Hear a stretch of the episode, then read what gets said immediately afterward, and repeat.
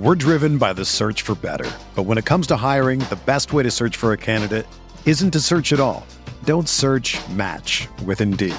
Indeed is your matching and hiring platform with over 350 million global monthly visitors, according to Indeed data, and a matching engine that helps you find quality candidates fast.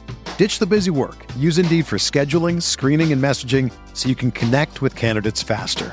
Leveraging over 140 million qualifications and preferences every day, Indeed's matching engine is constantly learning from your preferences, so the more you use Indeed, the better it gets. Join more than 3.5 million businesses worldwide that use Indeed to hire great talent fast. And listeners of this show will get a $75 sponsored job credit to get your jobs more visibility at Indeed.com slash BlueWire. Just go to Indeed.com slash BlueWire right now and support our show by saying that you heard about Indeed on this podcast. That's Indeed.com slash BlueWire. Terms and conditions apply. Need to hire? You need Indeed.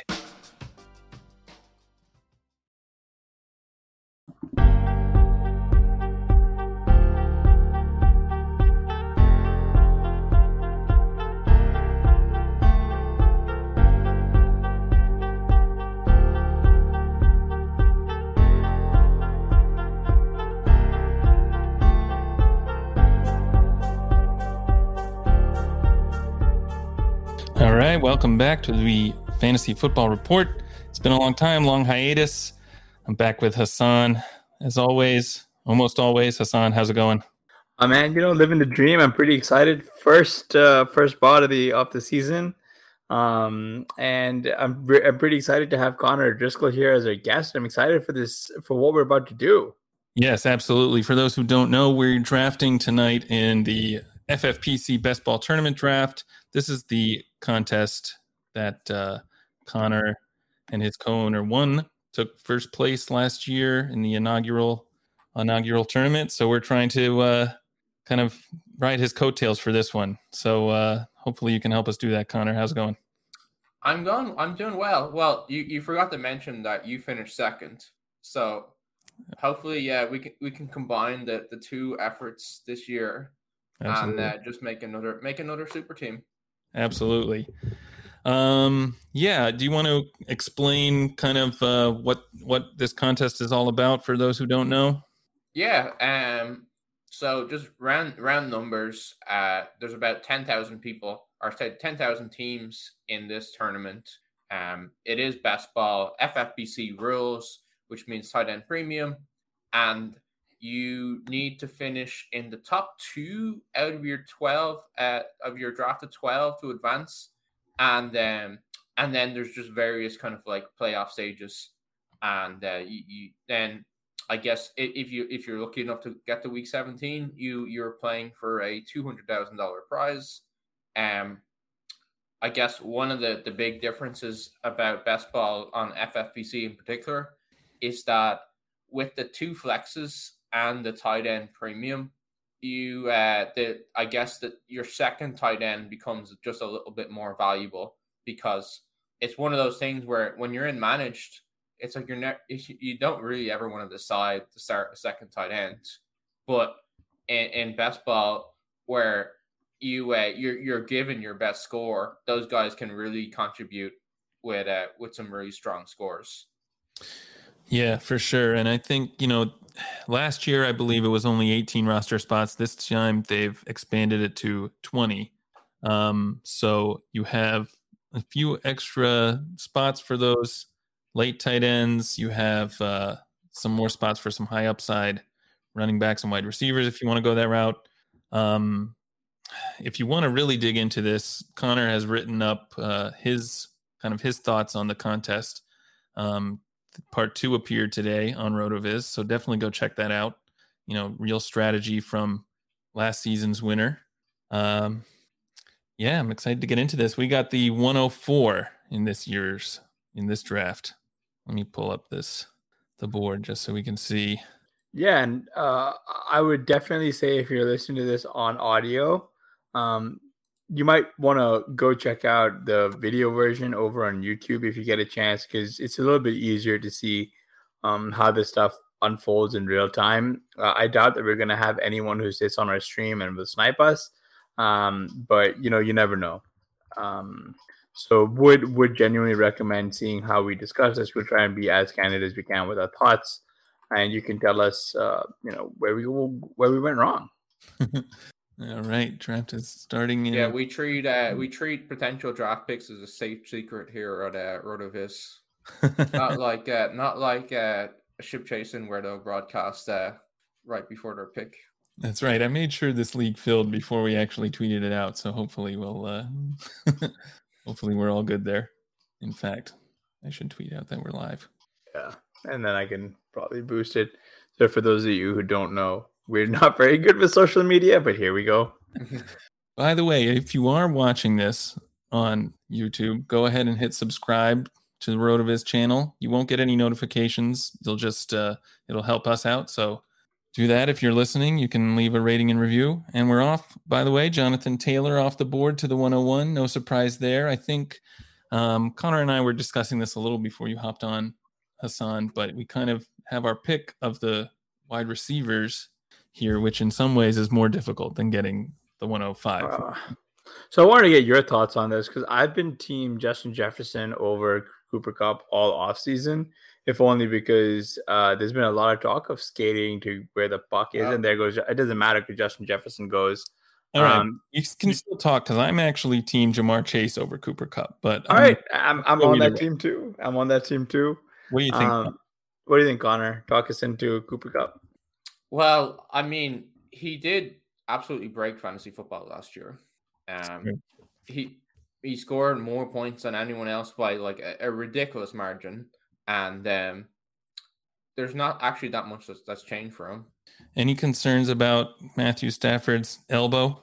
Uh, yeah, of course. Uh, I'm not like I, I guess when it comes to these types of picks, I'm not that married. If you guys want to go uh Ja'Marr Chase, that that's absolutely fine with me. Hassan, you want Chase? Yeah. Five seconds. Yep, Chase. All right. I'm on Chase, so let's just get him. I, I mean, part of this is I'm not necessarily worried about about Matthew Stafford's elbow, but I'm more interested in, or at least I'm expecting a little bit of mean reversion for Cooper Kupp. You know what I mean? Like I'm I'm really expecting, uh, like Cooper Kupp kind of had a bit of a perfect storm last off season, like last season with Robert Woods going out, Darrell Henderson missing time, Cam Akers not being around. Um, there's a few others who I believe you just didn't really have any true target competition. And I know a lot of people are like counting it against, you know, um, uh, scheme or this, that, and the other. But like, I understand, but there's been a lot of talk about skating to where the puck will be and not, you know, where the puck is. And I think that they, leaving Cooper Kupp uh, ahead of the these other two guys all off season was a bit of skating to where the puck is. Uh, if that makes sense. And I, I I'm fine crashing on burning on that sentiment because I've I've got a fairly significant financial stake in this exact take. I mean, we always talk on Rotoviz about how second year wide receivers are a cheat code. So when you can get the best second year wide receiver in the whole league, hard to pass that up. And we should mention Chase was on the the team that took down this tournament last season. I forget who that was. Yeah, maybe we uh, maybe we just try to reassemble that team as best we can. We'll go Deebo Samuel's next pick. Now, to, uh, I think uh, you mentioned this in your article today, but you actually took Dalvin Cook in the first round last last yeah. time, right? Yeah, that, uh, that it, it is interesting how like that can be such like a kind of like average to subpar first round pick, yeah, and yet the team still won. Yeah. So it it it really does go to show how it's not just about individual picks. It's how does the roster fit together? Like, and can you kind of hit a parlay of enough roster picks rather than get the absolute best possible pick in in one scenario? Yeah. All right. After our pick, we see Cooper Kupp go right after. Then Ekeler, Kelce, Henry, Cook, Mark Andrews all come off the board. Um, any surprises there? I know Cook has been kind of being steamed. I think this is about as we expected. Maybe a little right. bit. All, all the running backs in that range all feel very kind of similar. Yeah. Um, I mean, there's there's definitely are differences, but it's it's it's really hard to fault any kind of um any running back pick there. What is interesting is the uh and I know this does happen on FFPC, is Davante Adams and Stefon Diggs uh, slipping a bit here. It could be interesting that Team 12 could be able to take both of them. Yeah. And there goes Harris. So oh, it didn't show up yet. So Diggs and Adams would be a possible start for Team 12. Um, I thought it was interesting that Najee, Har- Najee he has a, yeah, a Lisfranc sprain. And uh, apparently that's a four to six week injury, but he's on week four. Oh, so he's had it for a while, just didn't. Right. Yeah. Um, but definitely not uh not something you want to be paying a, a first round pick for coming into the season with a uh, a foot sprain. Right. All right. So Team 12 takes D'Andre Swift, opting not for the uh, wide receiver double tap there. So hey, Josh. Thanks. Thanks for uh, thanks for joining us. Oh, yeah, I didn't. I didn't notice that we had like some some some. We do comments have some comments. Yeah, what's up? Hey, what's going on, Evan, and Gobbler, and Josh? Um. Oh wow, I'm uh, I'm a little bit shocked by that uh, Swift uh, Javonte. So obviously, I, I think that they've seen the uh, the story that a lot of the running backs in the early rounds are older, and uh, they're like, okay, well, I'll take the young guys. Yeah, that so, just for context, ADP over the last I don't know three or four days has Javonte making it all the way back to us at uh, two oh nine. So uh, that's that's quite a reach by Team Twelve, but um, do like that upside. You really do have to swing for the fences uh, back at one one twelve. So it, right. it could definitely be interesting. But yeah, this is uh this is definitely trending towards a a, a running back heavier uh draft mm-hmm, for with, sure uh, we'll see how far back uh, Davante slides. Yeah, like, that'd be kind of nuts, right? If we got him at 209. Oh, that would be insane. Yeah, for any listeners, Mixon goes 202, Diggs 203, Kamara 204. So, so oh, there goes Adams 205. So this is a fairly interesting and kind of a um kind of a very running back heavy room. Kind of I mean, it's weird to see some of these guys going early um, namely Javonte Williams and Joe Mixon and Alvin Kamara going ahead of Saquon Barkley. What do you guys think is what do you guys think is um, causing this slide on Barkley here? Because for a while he was steamed into the first. So I uh, I, I I was looking at this and and the the makeup of this draft does look different to a lot of the slows that I'm in. Um, I have a feeling that this is kind of one of those more running back heavy but also uh, m- much more risk adverse. So somebody who who would have seen the uh, or a lot of managers who would have seen the uh, the injuries for Saquon over the uh, the last few years and, and and just not wanting to pay up for it. Okay, team seven with a Kelsey Pitts start. That's really interesting. I don't hate it. That's uh, yeah, but it's a little frustrating because that's what I was hoping would slide back all the way to us. Yeah. And now, and now I wanted to get your thoughts. It kind of all depends on what happens here out of the 105, um, because I'm very curious to see if Saquon, like, do we think? No, he he didn't fall, of course. He just went one before. I think that um, if we want, I don't see any running backs I love here. I think Deebo makes sense. I think Tyreek Hill. I don't think Tee Higgins makes that much sense. I think Tyreek Hill might make sense, or Deebo makes sense if you guys want to play it that way. Well, I'm definitely not on Tyreek Hill above Higgins right. or AJ Brown or even Jaylen Waddle. So, all right. What do you think, Connor? Connor, uh, you're the tiebreaker. I've, I've, been taking Deebo in this spot. Um, right. just seems like a baller talent that uh, should be in the first, but isn't. So, yeah, I'll, I'll take him there. He, he is one of those players that uh, um, people think, oh wait, he's a he's a running back, right? He, he just plays running back. Uh, but if you if you look at um before they had all their running back injuries, he was one he, he was still like a top five wide receiver in like receiving metrics, like just basic receiving yards and receiving touchdowns. So I don't I don't really buy the uh hey he's a running back that's all he does. Like no, he's he's a very good player and he's very good at running back. He's also very good at wide receiver. And it's like he still racked up the points either way. Like he racked up the points as a uh, as a receiver, and then he did it as a running back. Now, obviously, the the efficiency was outrageous, but I think that more speaks to him being so good. And having all these different paths to to to uh, to winning. Yeah, yeah, I think that's right. I mean, one thing that I remember Sean saying on one of these podcasts he's on is that even if you expect Samuel to kind of lose a little bit, which probably will happen with Aiyuk having a really good camp with the move to Trey Lance, which might end up being a lot, you know, might need fewer passes overall. Even if he loses some points, he's still at a level that's very, uh, very good for you. So he has a decent floor, and obviously the ceiling is pretty outrageous. All right. In the meantime, Nick Chubb goes off. Leonard Fournette, Tyreek Hill, and Keenan Allen both to the team at 101.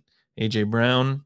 Um, Higgins is still there. I had forgotten when I suggested him first that we took Chase in the first round. So, um, yeah, maybe. If, uh, I mean, honestly, if Chase is the pick in the first round, then, or say, if Chase is the pick over Cooper Kupp, then Higgins is the pick here.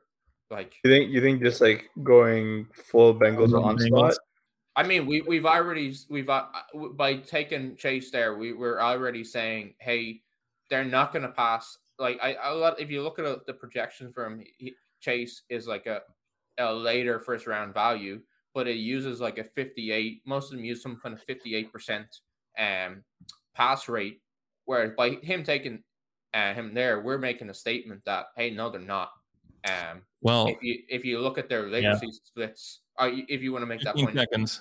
Um, I think it's Higgins. Maybe we can make a case for Aaron Jones, who's kind of a value. ETN. Higgins yeah, with you though. I was gonna say the only value here would probably be like Aaron Jones would be a value. Um, too slow. We got Higgins. That's fine. We gotta we gotta talk a little faster. I know. Oh, sorry, that's my bad. I, I did a shot in there where I just milked the clock yeah, until there was ten that's seconds okay. left. Um, yeah, I mean, sometimes I think that like when I get Higgins at a good value on a team that already has Chase, I don't mind that. Sometimes I, it seems like that's kind of a hedge, right? Um, but but I'm good with it, and we just kind of have to get Burrow on this team now. So um, the way I the way I look at it, and I, I've done this on a team with uh, Ben Gretch, um, is that if you look at the Bengals, um, if you look at their their pass their their run pass ratio from like uh, I think the, the the split I used was week twelve through the to the Super Bowl. I think he used even earlier week four on. It's like above sixty percent, and if you uh, if you get them to like 63% pass rate, which is what what they were, I think it was week 12 on, um, and then just assume a few extra plays because more passes means more uh, more plays, then that that that's what makes Ja'Marr Chase the the receiver one, but that also pushes up T. Higgins. Um, right. One I guess I like we, about we, build is that it does give you a really high weekly floor because if you know if Chase has a bad game, that probably means Higgins is having a good game. So right might limit your ceiling a little bit, but both of you know either of these guys can put up 30 points any week. So you're not it's not like you're taking a, a huge hit. You'd obviously prefer to have multiple guys putting up 30 points, but uh but I'm okay with it. I well, guess you, you, you can also get the week 16 version of the Bengals where you could you could also get the week 16 version of the Bengals where uh, okay, T Higgins, he's the guy who smashed, but Ja'Marr Chase still had, I think he still had 20 points or so. Yeah, for sure. All right, after we take Higgins, Mike Evans goes, Aaron Jones, Michael Pittman, George Kittle, ETN, James Conner, pretty much as you would expect. I was thinking after the fact that we probably should have considered a tight end at at uh, 304, Waller Kittle, but because Waller's not going to make it back to us. But we'll see. Yeah, well, I think we probably should have considered Waller, but yeah. Now, one of the things that I always forget about these like uh live drafts is just sort of how chaotic it is because like I'm trying to do like a bunch of like live stream research just in case anything anything is amiss or what we're missing. And you know, making sure and I've only got the one screen. um yeah, just so just from from Connor, from your perspective, from your research, you showed that an elite DE uh, with two QB in the window sort of seems to be one of the more optimal approaches in this format. Do you mind talking to about it a little bit more? Like, what is you know, what defines that elite TE range? What do you think makes for a good elite TE for us? And do uh, and uh, where do you think we should be looking at uh, our two QB build? Just to you know talk a little bit about your article and the work, the fantastic work right. you've done on RotoViz. Um, well, I think uh, traditionally it's been a little the the elite has been a little bit earlier. Um, especially on uh, FFPC, you're probably talking around three or four. Um, so I I I I used that before round five, just because if you look at last year, um, the the the tight end breakout came from Mark Andrews, um, but in mo in, in most cases you're not going to want to to kind of try and, and bank on one of the kind of later in between tight ends. I I I personally in most of my drafts I'm looking at those kind of top five guys, uh, with Darren Waller being the cutoff um, but with our situation here, we're probably going to have to try and either make a bet that uh, we get another uh, sort of Mark Andrews type breakout where uh, somebody who is just a top quality player is, is just going too late, or we, we're going to have to try and make it work with a with a Frankenstein tight end. Um, As you say that, we see both Darren Waller and Dalton Schultz go off the board I know Schultz is getting some buzz, but he's like where I see him going. I uh, think, think it's like the worst pick in the draft. I mean, I mean, uh, like no one has ever regretted overdrafting a Dallas Cowboys tight end, right? That sounds right. right. it. What was the other guy's name from last year who was going in like a similar range? the not Dalton Schultz guy, the other guy. You you know who I'm talking about? I don't remember. No one remembers his name. The Cowboys guy. Yeah, the other one, not not like Jarwin. Thank you. There you go, Jarwin. What happened to him? He lost his job, I guess. he's a he's a free agent. He really did lose his job. That's too bad. That is a bummer. Uh, yeah. You might but have been it, drafting. Dalton, he, he is a perfect example of someone who's like, oh yeah, projectable volume. It's yeah. like they have to throw it to somebody. Let's give it to this guy. Maybe that that won't be the the best solution for the football team, but that's it. Let's project it anyway. All right, we're coming up to our pick. There's one guy I think would be awesome if he fell to us, who I'll put in the chat. Yeah, I'm I'm good with the uh, the names. I'm good with our top two picks in in the. Uh, in you guys, you guys are absolutely not going to believe who Blair who Blair mentioned, and it is um, to no one's surprise he's he's doubting a running back. Um, I, am actually, I'm actually kind of not really. You just went. Who was not the guy I mentioned? No, that that was the one. Um, yes, Breece Hall goes oh. off. I think with the Week 17 matchup, Gabe Davis is a pretty interesting pick here. Sure. Um, there's a couple of other wide receivers that I'm interested in, but but um, Connor, I wanted to get your thoughts on TJ Hockenson and and Dallas Goedert here. We're on the clock. Oh, yeah, I'm in, I'm in terrible picks. Round. TJ Hockenson, terrible pick. I never consider him. Uh, yeah, I, yeah, I, I, agree with Blair. I think uh, Gabe Davis is the way. No, no, I mean I'm in the fifth. This is Gabe Davis, like 100. percent All right. Yeah, we don't want to time out again. No. Yeah, because this is this is kind of the start, but um, that's why I wanted to get your thoughts on those two tight ends in the fifth. But you think they're terrible picks? Um, yeah. And what makes well, them what makes them terrible? About, um, uh, projectable volume, um, and and that kind of propping that guys up. So, um, to be honest, I uh, how do I say this? I I I just I I I think as well that uh um we were just like I said, we're just talking about Dalton Schultz volume propping people I mean, up. The, the the the issue I think with those two tight ends is there's a bunch of guys who we'd probably prefer ahead of him. Um right. there I mean Amon-Ra, St. Brown is still out there. Uh you've got um trying to trying to figure my my my command center keeps pulling me away. There's like a few others as Marquise Brown, Jerry Jeudy, Amon Ross, St. Brown, and even Juju Smith Schuster you might want to consider ahead of them. Um, so I was I wanted to really get your thoughts there on on some of those wide receivers over the tight end and how it fits in some of your findings that you've got. Um, what what why what what about the receivers? Well, I I think that the Yeah. big thing, one of the big things about um FFPC is that they receive the receivers get they do get the the full point PPR, and with how pass heavy the league has gotten, the um the receivers just they just score so many points on in this uh in this format, um and so you really do want to have like a, a kind of like firepower at receiver. Yeah, I, I mean Diontae Johnson went there. Uh, is kind of interesting as he goes there uh, in the late fourth here, if only because earlier today, if you're listening to this on Monday, he injured himself on on Sunday in a preseason game.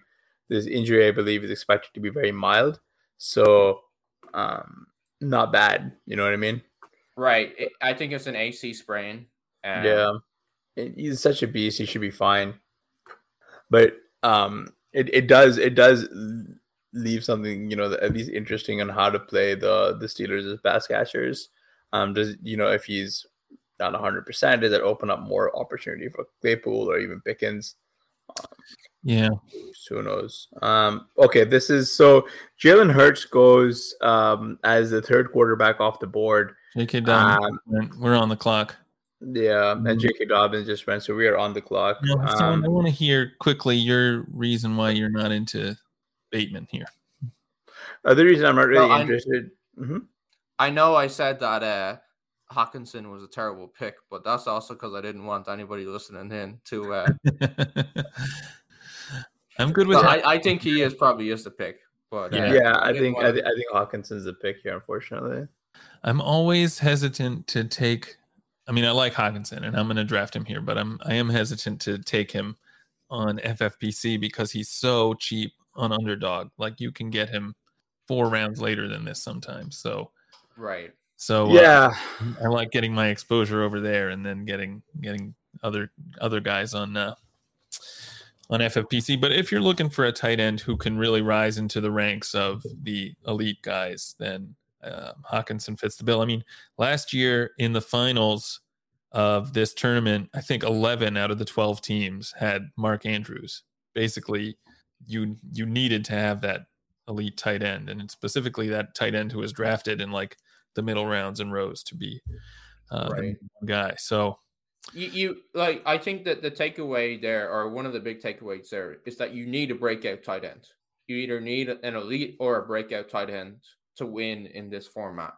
And um, if if we if we did if we had to let him go, it w- it would have been just so challenging for us to make up for that firepower at tight Yeah. end. And and you really you just the uh the tight end premium, the like the fact that you get the extra flex spot on FFPC, it, it really makes um tight ends firepower so important.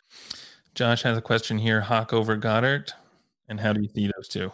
it's a very good question. Um, uh, I actually, in my opinion, I kind of I kind of do tend to lean um Goedert a little bit more than Hawk. Uh, but that said, um, just from a sheer volume or PPR perspective, like you know, given the fact that you get points per each reception here, I think Hockenson's got a pretty clear path, or at least a clearer path to uh to rank to being a, a tight end premium monster, just because he's real competition there is Swift and um Amon-Ra St. Brown, whereas Goedert's going to be battling with AJ Brown, Miles Sanders, um, sorry, not Miles Sanders, Devonta Smith, and on on a slightly lower flow offense than than um, Hockenson. It's not you know because like Hurts has always has the ability to scramble, and so you're going to get less pass attempts there. So I think just from a raw perspective, this is fine.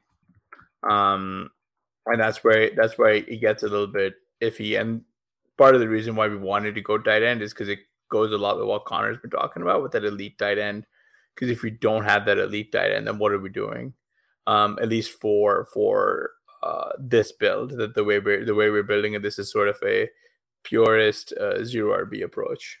I think the reason for me to be uh, TJ Hockenson over Goedert is if you look at Goedert last year, he set a kind of career highs and, and a bunch of efficiency metrics.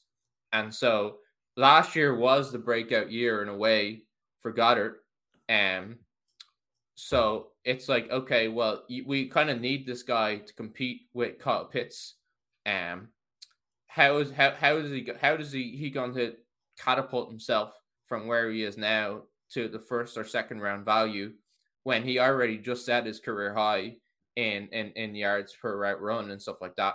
Whereas Hockenson, his uh his I guess he, he's still like a, a younger tight end and there is a case where if he does kind of blow up in some of the efficiency metrics, like from saying, hey, he's in a better offense now. Hey, uh, tight ends take longer to develop. Maybe this is the year where he does add add a, a like take a step forward. Like that. That's kind of one of those things where uh, it's easier for me to see that big step forward for him. All right, we take Hockenson After that, Rashod Bateman goes off the board. Amon-Ra St. Brown, Mahomes, Lamar Jackson, Goedert goes, McLaurin, Michael Thomas. The team at 112 takes Tom Brady and Chris Godwin, getting those uh, Tampa Bay stacks. A little bit early for Brady, but yeah, yeah I, I, I, think you guys right. Uh, this now, person they also took Cam Akers at the end of the four, which is a bit strange after the uh, the injury news came out uh, about Akers about mm. they don't know when he's going to practice. Kyren Williams is going to be a, a key part of their uh, their season plan. Like yeah, yeah. Um, I know Hassan, you're a big Darrell Henderson stan. Is that how you're trying to play this news with Cam Akers, or any interest in Kyren Williams late? Yeah, I, I be. I, think I have a little bit of Kyren Williams from pre-draft, uh, but yeah, I, I, think I think Henderson might be the way to go, just because he's been like so so cheap all off season, and it's like people learn nothing from last year, and it's the same price. Um, uh, and um, yeah, I don't know. I mean, like at this point, like you could start appending it with like scam makers, and you'd be very correct, right? Like they've just yeah, Josh was right. Like they've been holding Cam Akers out of practice.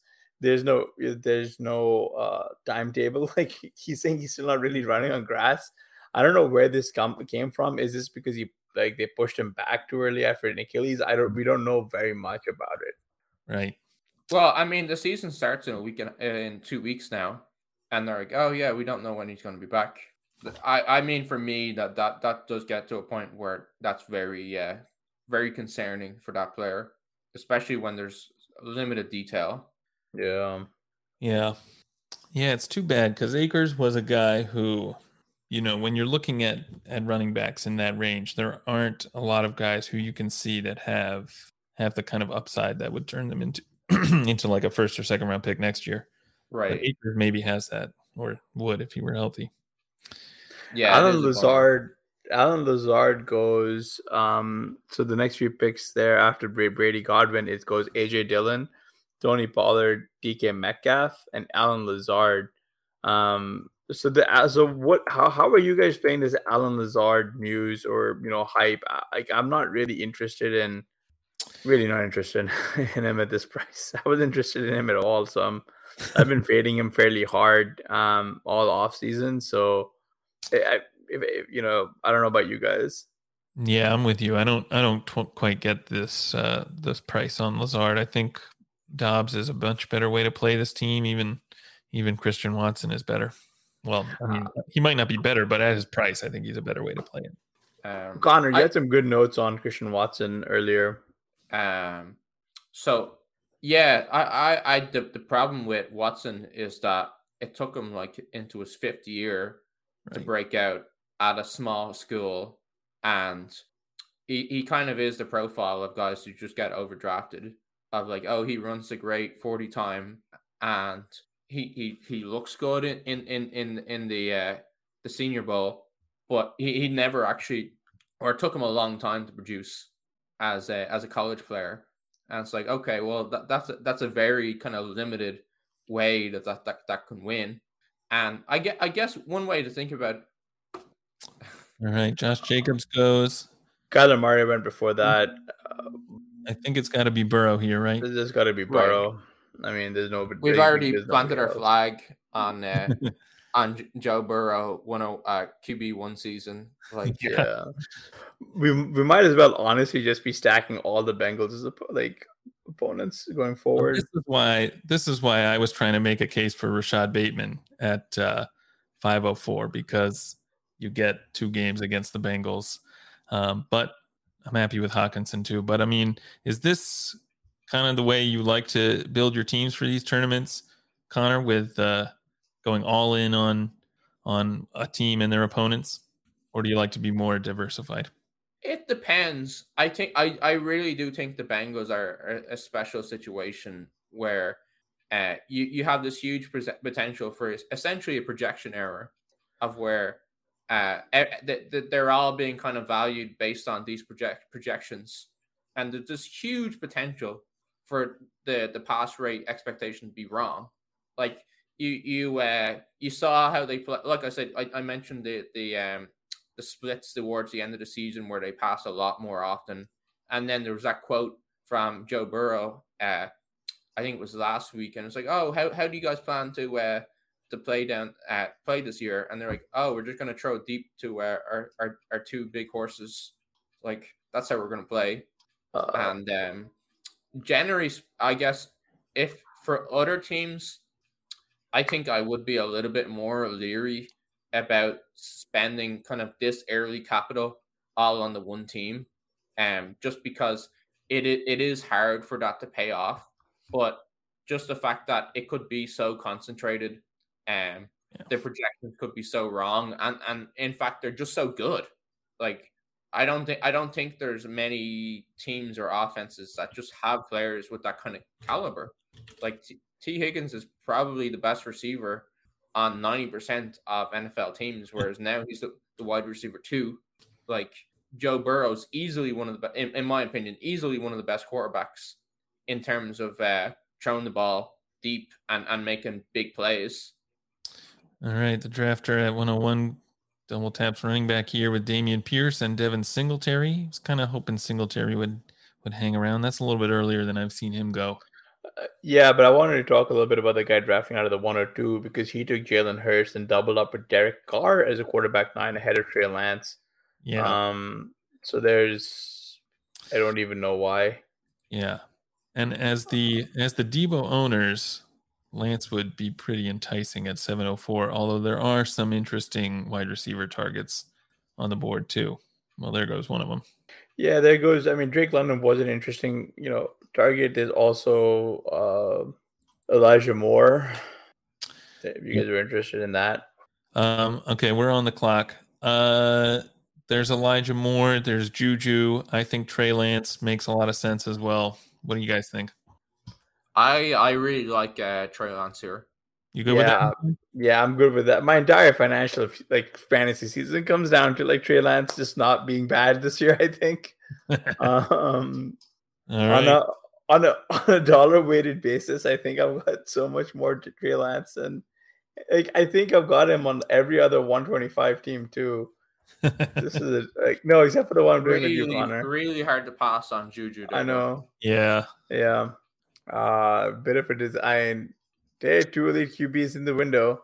Um, that's uh, that's one of the things that that Connor has pointed out. It is such an easy way to give your team like a really big advantage, and almost right. no one does it.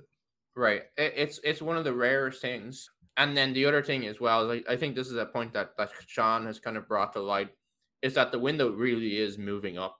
Yeah. Um, like I I, I wrote an article a, a few weeks ago that it used to be that you could do the late round QB, but that was when Cam Newton, like in his prime, Cam Newton was going around Matt Ryan, and that uh, that just is not happening anymore. Yeah. So if, if you're not getting that kind of caliber, then the, the whole strategy, the whole thesis is different. And I mean, the thing about Trey Lance there is like, okay, yeah, we got him in round seven, but the potential for him to beat, let's say, for example, fifth round Tom Brady third round Josh Allen. Like if he's even close to those guys, yeah. like this is just a fantastic pick. Uh, yeah, absolutely. I mean, it's kind of it seems early 704, but when you look at how many quarterbacks went off the board ahead of him, right? What are we talking? Two, four, six, 8 10. He was the QB 10, so that's pretty good. Uh, Goldblur just asked, do we worry about in season management? So I guess this is best ball. So we, uh, we there's no in season management. Essentially, our best pick, our best uh, squad every week is automatically going to be the one that plays. It's a good question, though. If this were a managed team, I think we definitely would not be taking. Right. No, take a second quarterback at all. Like, really, yeah. what we're hoping for is that uh, we kind of ping pong off of Joe Burrow and Trey Lance uh, in the playoffs so that, uh, let's say, Trey Lance and, and Deebo Samuels go nuts in week 16 and that makes that that means that Ja'Marr Chase is a low as a low advance rate player into the final, and then hopefully they uh, they go nuts in week 17 again. Yeah. All right, this guy who took Kelce and Mahomes lets Juju slide again. I thought he might take him in the sixth round. He doesn't take him even in the seventh round. So, I mean, uh, is there some news we're missing? I'm starting yeah, to get worried. But, but um, I mean, yeah, Juju was tempting to me at at uh, 609. Right. And there goes Antonio Gibson earlier than he's been, but that's expected. Is that the way you guys would want to play the Commanders backfield now with Gibson? Um, with Gibson, I might be more interested in. Yeah, I mean, Gibson's probably the way to go, but it depends on how much people are willing to reach on him. Right, not at that price, probably. Like, uh, I mean, you're just back to where he was. Like, and and and for those of you and for those of you who aren't um aware or haven't heard brian robinson was unfortunately a victim of a uh car burglary attempt and he took multiple shots uh, was shot multiple times uh, luckily thankfully he's still doing well um, our thoughts and, and prayers are with him. injuries they mentioned. He's in stable condition but obviously yeah. going to be uh he's going to miss some some time. That's so tough as well. Like yeah. can you imagine like he really did like smash his like pre-draft expectation and like absolutely crushed training camp reports that he's gonna like displace like an established NFL player and then to have this happen is like it's so tragic. It is so tragic. Cause you I mean he he won that role. He won that job. Right. Um there goes Juju finally. At uh, I didn't even know. I'm maybe this is telling on myself. I didn't even realize that uh, uh Juju had a sore knee. yeah, but, yeah. Joshua made a good point, just saying that he has a sore knee is probably pushing him down. But I I think that's one of those things where like these guys play football. They all have sore knees. I promise you, all of their knees are sore. Yeah, yeah. I think I've been kind of just reading the Juju soreness injury news that's kind of like a non-issue because I'm still taking him. Well, obviously not not when I can take Joe Burrow and Trey Lance. right. It was just one of those things where the way we started uh, dictated yeah. what. Yeah. On another team, I probably would prefer Juju over both the quarterbacks, to be honest. Right. All right. So we see after we take Lance, Zach Ertz goes off the board, Elijah Mitchell, Rhamondre Stevenson, Adam Thielen, David Montgomery, Antonio Gibson, Cordarrelle Patterson uh, in the seventh round. Seems early. Juju Smith Schuster, Cole Kmet, and Hunter Renfrow. Uh, any surprises there? I mean, Kmet, obviously, like he is, uh, you know, they don't have a ton of weapons in Chicago, so he might just get a lot of targets. But how are we a believer in in Kmet breakouts? Kmet I think this is a classic case of empty targets. Yeah.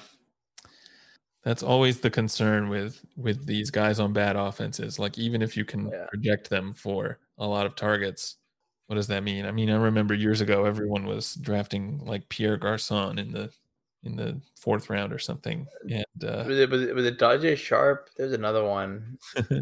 no, he was a Titan. He was on the Titans, I think. Um, yeah, Joshua so makes a good new. Uh, sorry, you're saying Connor? Uh, no, I didn't. I didn't mean to interrupt. Oh no, I was just gonna say Joshua has a couple of really good notes here in the chat where he says that Juju knee issues was uh, it's been underreported by Beats. It's been going around since the first preseason game. This is kind of similar to what was happening to him while he was here in Pittsburgh. Um, I say that like he was hanging out at my house. No, it was happening to him during um, games. Lots of reports of him having fluid drain from his knees. Um, and you know, Joshua also mentions like Waddle's injury news. Nothing from the beats in the past two weeks. I do think Waddle's injury news is a, like a little less concerning because he doesn't really have like a chronic history, uh, especially the, at the NFL level than uh, than Juju does. And I, but I also think it's partially because uh, Miami's um, uh, the beat reporters aren't. There's not a lot of them, if that makes sense. Um, uh, so I think that that's just by virtue of the fact that there's just not that many reporters or a lot of eyeballs covering it. Yeah. Um, a lot, so just to after Cole Kmet, Hunter Renfrow goes, then Christian Kirk, then Elijah Moore. And I think that's finally because a lot of people are probably nervous because Flacco starting game one, but that doesn't mean anything. Um, that team out of the 109 is interesting because they got Dalvin Cook, Alvin Kamara, Travis Etienne, Dalton Schultz, Dallas Goedert, DK Metcalf, David Montgomery, and Elijah Moore. One thing that I think is notable about uh, this draft is that it it seems to be a lot closer to kind of like a, a main event slash football guys ADP, where yeah. these running backs are going a lot earlier than um than they do in the slow drafts that I've been doing. Yeah. So um, it's definitely leading to some uh, ADP value at the other positions. Yeah, that's but, true. I but then on the other hand, um, when the all going so early, you, you really do have to figure out how do you how do you get your running backs. I agree. Yeah, and there's a few a little pretty... bit more in in best ball than I would in a managed league. Um, but yeah, like you said, it's been interesting because I've been adding players to the queue, and almost invariably, when we get close to the clock, all the top guys are wide receivers. But yeah, it is about time that we, uh, you know, in in a managed league, I'd be happy pushing running back off until you know well into the double digit rounds almost. But but here, you want to get you want to get that floor a little bit more. Uh, it's a little bit like I, I mean, I think I think the play for us here um, there's only one other wide receiver or two other wide receivers I'd be interested in uh, before taking a very long nap. Um, but oh my goodness, um, that was one of the running backs I was really hoping would fall to us was Rashad Penny. He goes to the team at the 106.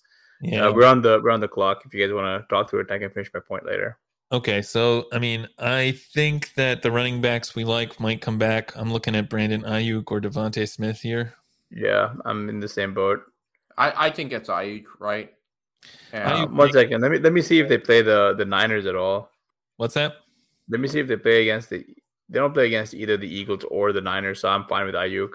Yeah, but we have Lance. So oh, we have Lance. Oh, yeah, so that's fine. We have two different stacks, and the one good thing is that both the um both San Francisco and Cincinnati play against the NFC South this season. So if we wanted to kind of play some matchups, we could go with some cheap NFC South guys. Not that there are a lot of intriguing NFC South guys, but that, that's a good point. Something to keep an eye on. I mean, there's a few, there's a couple of running backs who I think I'm very interested in who should come back here. Um, there's one who I'm definitely kind of want um, um, ahead of the other. Are they in the queue? Oh, I, I don't have access to the queue, unfortunately. Oh, well, you should just sign in and then you can see it. yeah. I have I have I have but one screen. I am very technologically disadvantaged. put him put him in the private chat. Uh, I'm trying. Um, uh, I have I I kind of have uh, a lot more interest, and you don't even have him in the queue. Well, he just get drafted. I assume he did. Yeah, he did. Um, so the team out of the 103 takes Nick Chubb, J.K. Dobbins, Kareem Hunt, and Damien Harris. Uh, I, I will say from a best ball perspective, taking Chubb and Hunt and then hoping for a trade is is not what I would do. Um, but Godspeed to this guy. Good God, Miles Sanders goes as well. Um, well, yeah, I mean, if this guy doesn't take DeVonta Smith, he would be hard for me to pass up. Even though we, I do. don't think we can. I don't think we can pass him up. Oh well, that's another guy I liked. He took George Pickens, but um, I, I have no interest in George Pickens ahead of DeVonta Smith. Yeah, I think that that doesn't make a lot of sense. You want to go Smith here, and we'll just go extreme zero RB. Yeah, Let's I mean we, we, might as well. This is a RotoViz stream. Let's do it. It feels like we're rolling back the years here.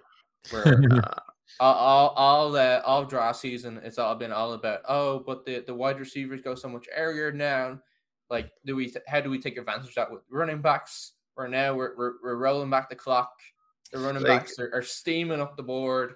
Yeah, we're getting the best wide receivers we can. We should be happy about this. I'm, I'm I, I actually am happy about this because there's only so many running backs you can. I mean, you run out of wide receivers very very soon. I think.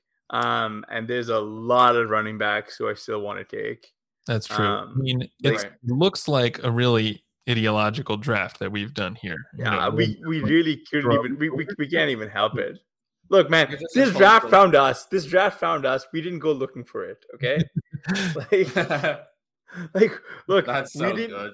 We didn't. We didn't. We didn't come in here. Come in here expecting to be like, oh, we're gonna draft ideologically. No, that this was not our our intention. Yeah. Yeah, this is going to be the most uh, receiver heavy draft I, I do all uh, all off season probably. We're driven by the search for better, but when it comes to hiring, the best way to search for a candidate isn't to search at all. Don't search. Match with Indeed. Indeed is your matching and hiring platform with over 350 million global monthly visitors, according to Indeed data, and a matching engine that helps you find quality candidates fast. Ditch the busy work. Use Indeed for scheduling, screening, and messaging so you can connect with candidates faster. Leveraging over 140 million qualifications and preferences every day, Indeed's matching engine is constantly learning from your preferences, so the more you use Indeed, the better it gets. Join more than 3.5 million businesses worldwide that use Indeed to hire great talent fast. And listeners of this show will get a $75 sponsored job credit to get your jobs more visibility at Indeed.com slash BlueWire. Just go to Indeed.com slash BlueWire right now and support our show by saying that you heard about Indeed on this podcast. That's Indeed.com slash BlueWire. Terms and conditions apply. Need to hire? You need Indeed. Another day is here and you're ready for it. What to wear? Check. Breakfast, lunch, and dinner? Check. Planning for what's next and how to save for it? That's where Bank of America can help. For your financial to-dos, Bank of America has experts ready to help get you closer to your goals. Get started at one of our local financial centers or 24-7 in our mobile banking app. Find a location near you at bankofamerica.com slash talk to us. What would you like the power to do? Mobile banking requires downloading the app and is only available for select devices. Message and data rates may apply. Bank of America and a member FDIC. So you've got so you've got uh, Amari Cooper who goes. So you've got um, good job locking in 11 games of Jacoby Brissett under center.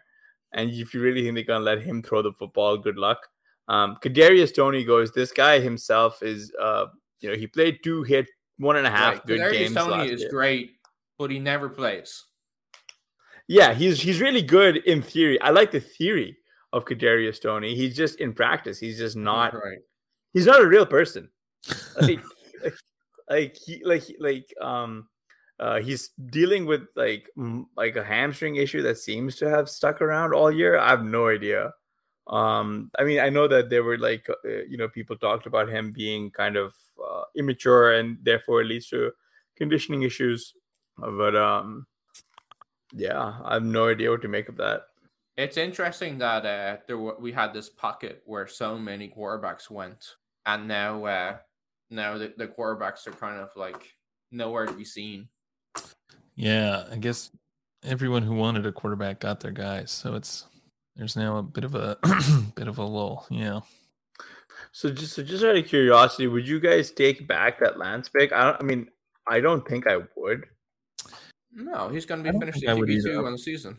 Yeah, I'm happy. I'm happy with the way the team has turned out for sure.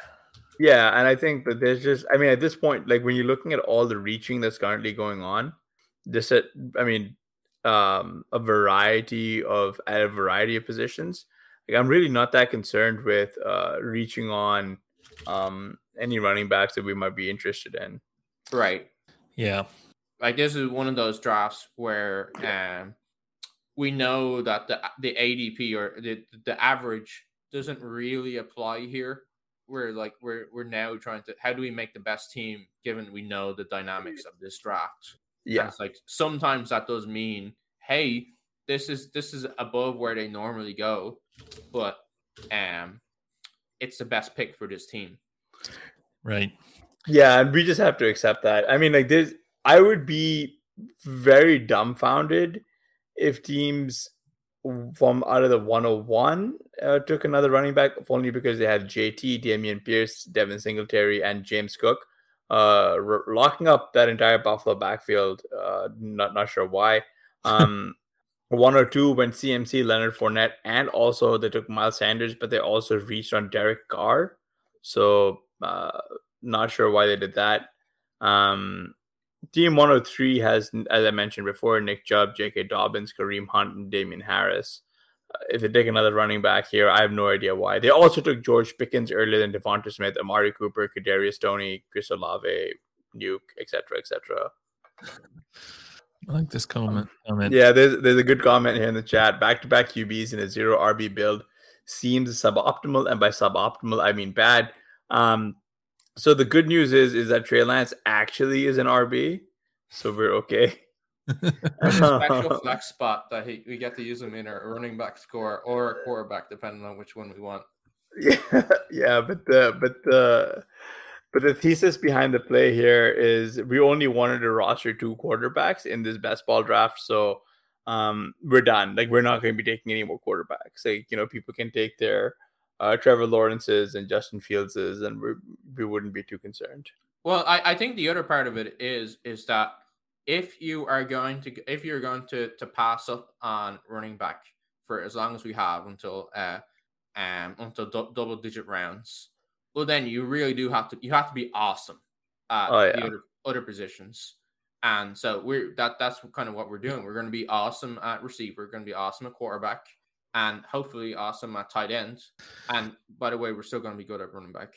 team team team 110 uh just takes Kenneth Walker so they've got Najee Harris Joe Mixon AJ Dillon Cordarrelle Patterson and also Kenneth Walker there's a lot of teams here that should be stopping at five running backs but do you think they will No, I mean, it's it. This, this is the uh, one one of the interesting things about FFPC is that um, you have the two running backs and then the two flex spots, and so we would normally see it as like, oh, hey, uh, the receivers are projected for more points, so it's it's kind of really three three or more uh, receivers you want starting every week. Whereas, um, I guess there there are people who who will see that more along the lines of, oh, hey, the running backs are the best picks. So I want to, I want to, to start four running backs every week, and so um then you then you, you don't just stop at five running backs. You, you, you go or six or seven, and I think that we're going to we're definitely going to see a few teams do that where we would not see it as uh we would see it as suboptimal as uh, as Ghosty likes to say. yeah that's that's true um I, I I will probably say that there's there's um yeah Rick Crew mentions if Eno is in the RB one for this team then what are we here for um I I I will say that that uh, this is a very fair point. And if you saw my Eno exposure for the third year in a row, you'd be very worried. Um, I mean, now it's just only superseded by my Trey Lance exposure, um, guy who I've been very nervous about. Hassan, this is the year. Th- This This, is the year. year. Did it work for Uh, those people? No. But it No, might work it for us. Might, it might work for. I'm actually, I'm actually fine because, like, I know that there's, and I acknowledge that there's a very big blind spot that I have, and so I'm not going to let my own personal biases like truly co- color color my my um uh you know picking him. And I think there's a very, very, very clear cut pick here for us. Yeah. Um, Put it in the private chat. Although, is it um, the guy at the top of the queue, or is it the second guy in the queue? no, it's it's the first guy right at the top of the queue. Um, All right, we're he's on a- that now. I think we're so we talking could talk about it. a guy Um, who made maybe kind of a surprise addition to Sean's zero RB list. Um, 'Cause he's yeah, not- He's not the profile that I usually see, but Melvin Gordon. yeah, Melvin Gordon fits his build perfectly. Um, uh, I, I will say it's it was surprising to see Kenny Gainwell go to the team that has Austin Ekeler, Aaron Jones, Elijah Mitchell, R- Rashad Penny, and then also Kenny Gainwell. I don't know what they're getting from Kenny Gainwell in that in that in Are you good with Melvin Gordon here? We're on the call. Yeah, Oh yeah, yeah. yeah, yeah, yeah. Absolutely, he's the pick, easy pick. Easy. Sorry, go ahead.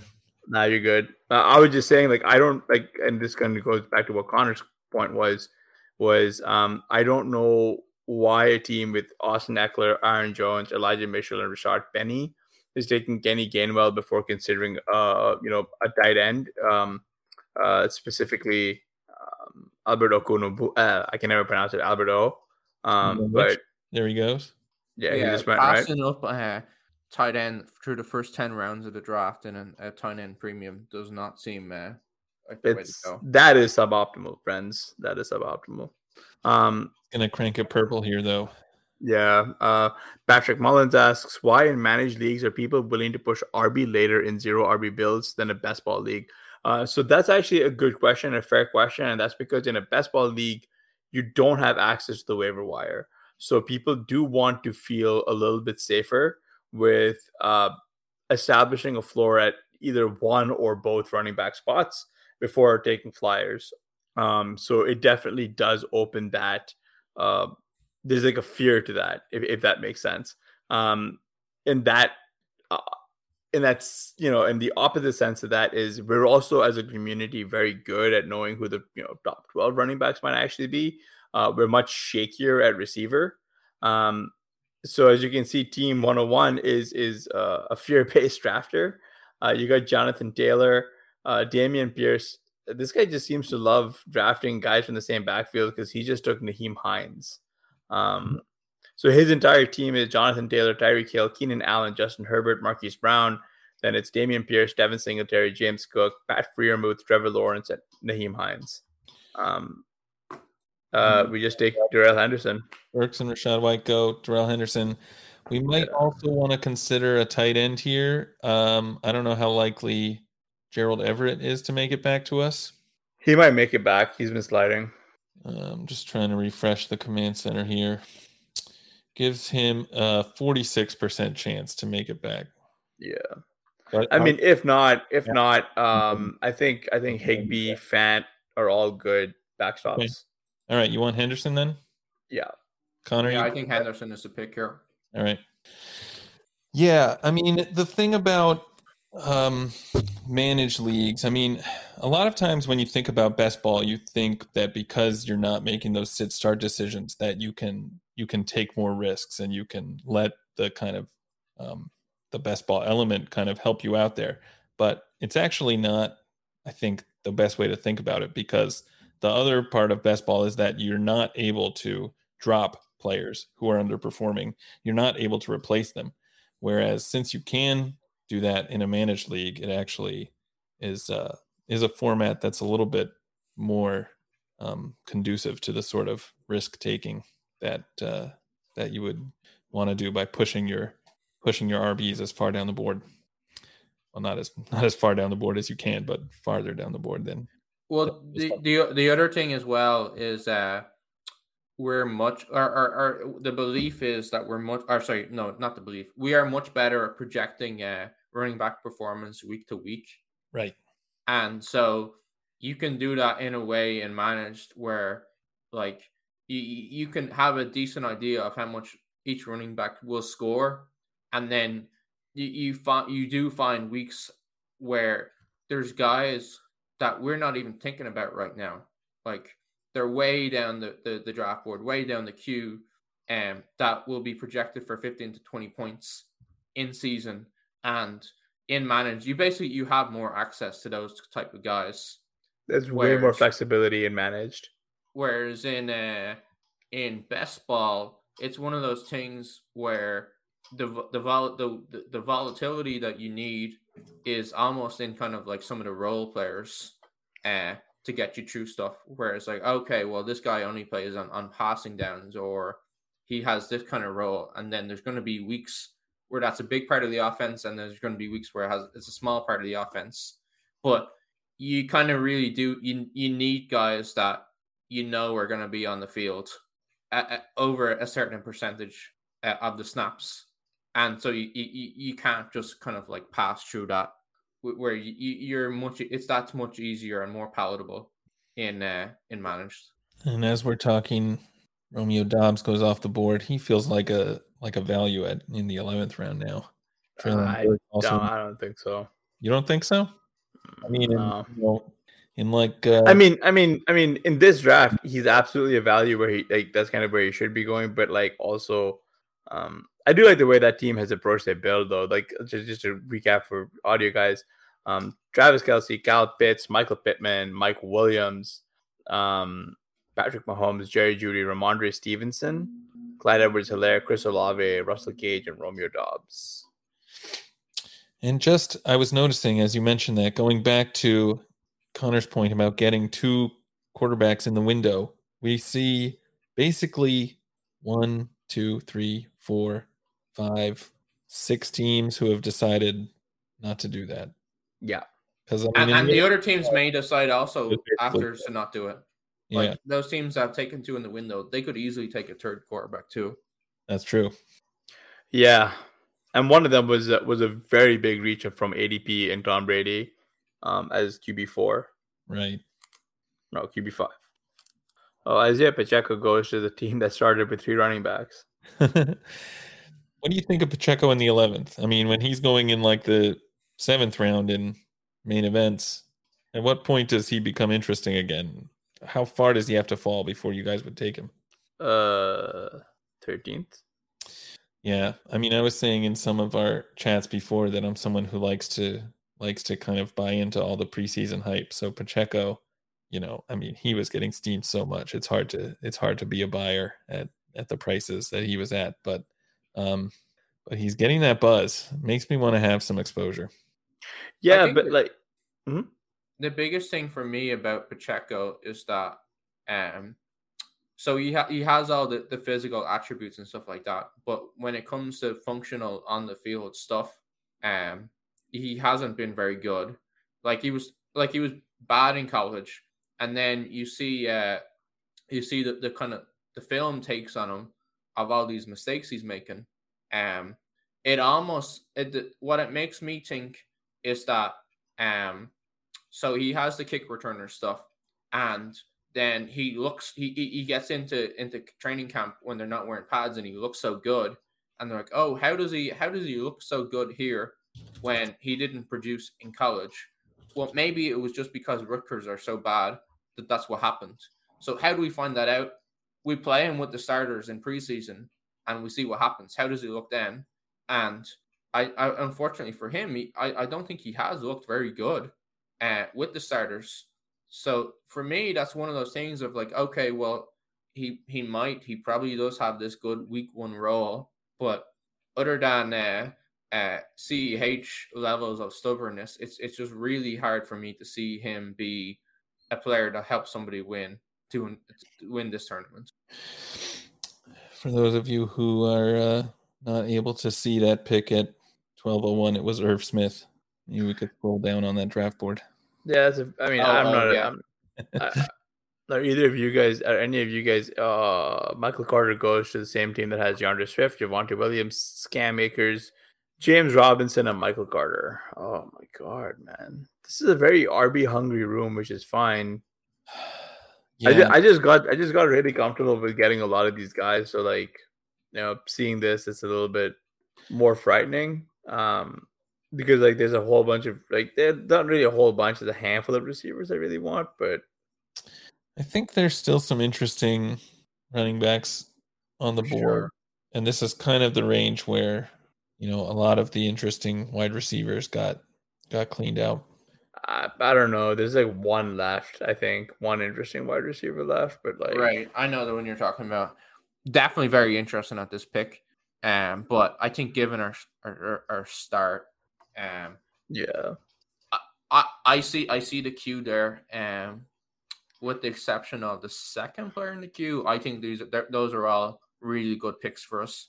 And if we got Yeah. two of those four, uh, I'd be really happy. I think I'm Yeah. toward the guy who's fourth in the queue right now, just because of the way the rest of the draft is likely to is likely Yeah. to go, how our build currently looks. Like getting Yeah. four and five right here would actually be a good a good way to shore up the team. yeah. Okay. Ray Crew makes a good point. Uh, Pacheco could potentially just be Knile, Knile Davis, is sort of a nice size seed profile. Just can't put it together. Yeah, it also probably would explain why he's like a seventh round pick. Um, I think that's a great comp. Yeah, I think that's a really good comp. Um, I mean, there were moments in preseason where you just see Patrick Mahomes like motioning to like massive holes, and Pacheco's running the wrong way. Um, and it's it's just I don't know, it's just kind of funny and sad. Um, I was gonna ask you guys what you guys thought of Rojo, um, and his. Do you think he's done enough to make the make the roster, uh, or or what? I think that Don't there's teams who would about a pick player him. that is still on the board. I know, yeah, I know. Terrible. Nobody should draft him. Just leave him for us. I know. I was just, just, just let us take all the bad run. I mean, at this point, like, why would you like a lot of these teams that have five or six running backs? Why would you take another running back? Um, Okay. Uh, Allgeier was someone we were looking at. He goes, I think this really pushes us towards your uh, your your plan, Blair. yeah, there's just one guy who, if he makes it up, and he did. Okay. So I was saying we should probably take a tight end, but there's a wide receiver who I don't want to miss either.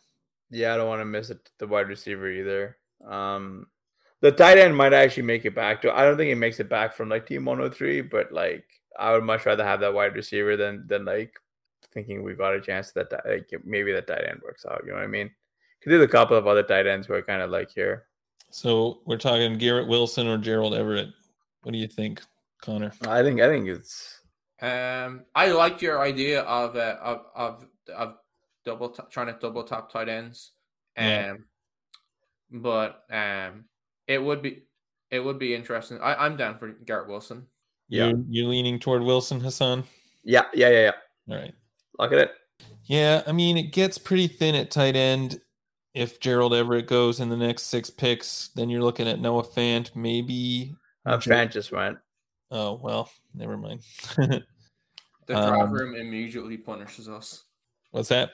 I said yeah, the draft yeah, room immediately punishes us. Yeah. yeah. I Well, mean, I mean, they, I mean, they can punish us, but really punishing them, like where when like the games are played. Um, because like the the one good thing about basketball is, uh, you're never worried about what a sit start decision for you looks like, as long as you stacked enough upside on your on your roster. Um, like you really are like you can over like in in managed leagues if you're if you're facing some kind of you know super intense running back scores. You're worried about not being able to overcome them. Over here you can. You're, you're not worried about really what the weekly variance looks like. You're not worried about losing head-to-head matchups right? Because there there are weeks where you will be out of it and then you're out of your you know four positions or five positions your wide receivers will put up 110 points and all of a sudden you're like way back in it. Um so it's so it's fascinating to see people really shun a position that has gained a lot of steam uh you know all off season this is this really does feel like a very old school draft No, that's a very surprising pick. Uh, austin hooper yeah.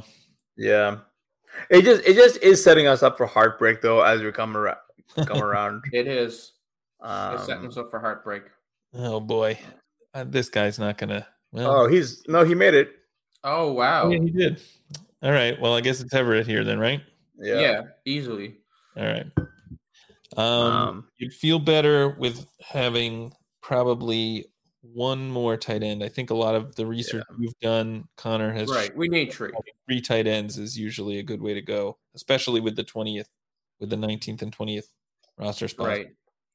Um, let me ask you something, Blair, and, and this could be wrong on my part.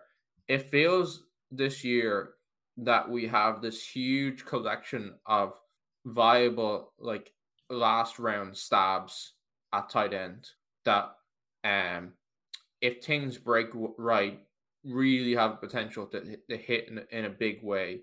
Is that just that something where it, it, it's felt like that every year for you, or is there something to what I'm saying?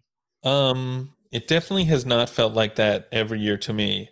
Although I don't know that I would agree that it feels like that this year either. So maybe give me some names and then I'll.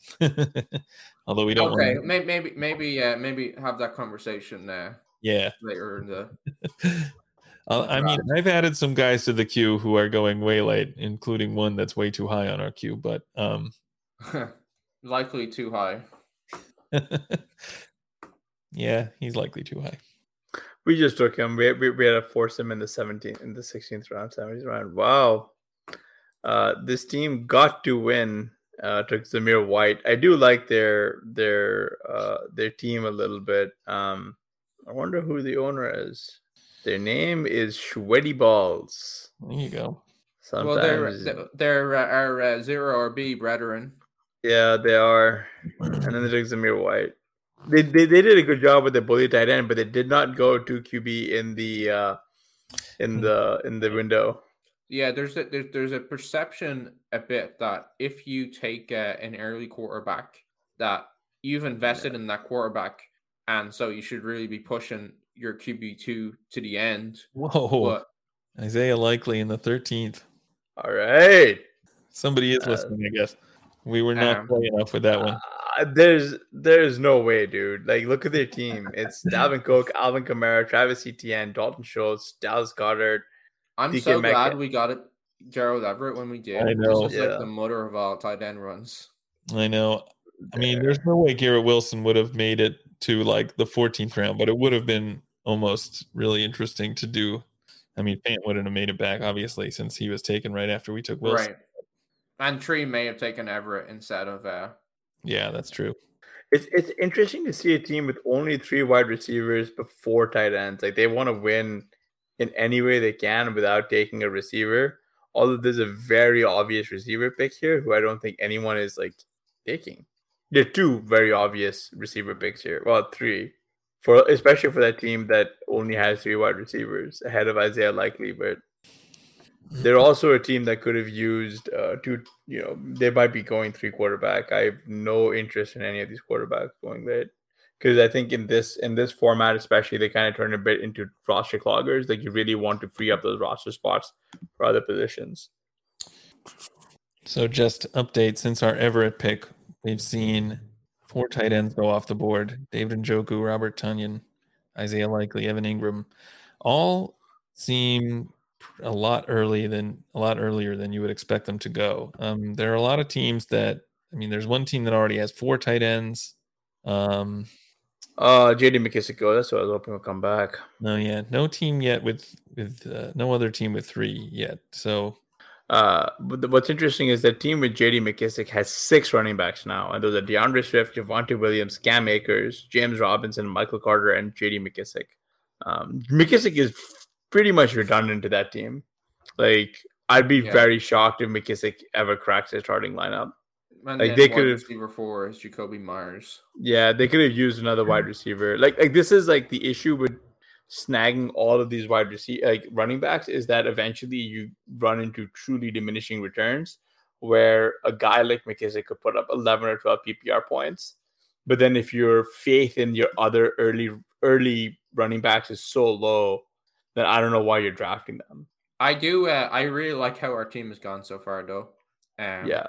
yeah, One one thing that I, I like that even though we did pass on running back until the tenth round, Melvin Gordon and, and Henderson, they are the type I think the type of players that really do give us the weekly floor, uh, just to start the year, and um hopefully, um, most are going there is a bummer. Yeah, Yeah, think get him. Here's here's another team that I think is you know su- structural error. They take three running backs in the first three rounds, and then follow it up with a running back in the seventh round, and then they still also take Isaiah Pacheco and Raheem Mostert. Like I don't understand what those picks are doing for them, but this is the same team that has only three wide receivers Yeah, and they took and one, and, and- yeah, and, and, and one quarterback. one quarterback. So like, so like this is Four the tight this ends, yeah. six So thi- receiver uh, running backs, three receivers, and one quarterback. It's an interesting start, to say the least. Yeah. Uh, Blair, I'm axing this guy out of the queue, um, if only because he's going to do nothing for us. I mean, I was adding some receivers on there just uh just because they're interesting names. Who are you axing out? I I axed out uh, Jameson Williams, who won't be back until like November. I have no interest in him on this team. That's a Like he, veto. He'll be a redundant asset as well. We don't need to. We don't need him to be good at the beginning of the season, No, we just I mean we don't need him. Period. but he could be awesome in the playoffs. Um, I disagree. okay.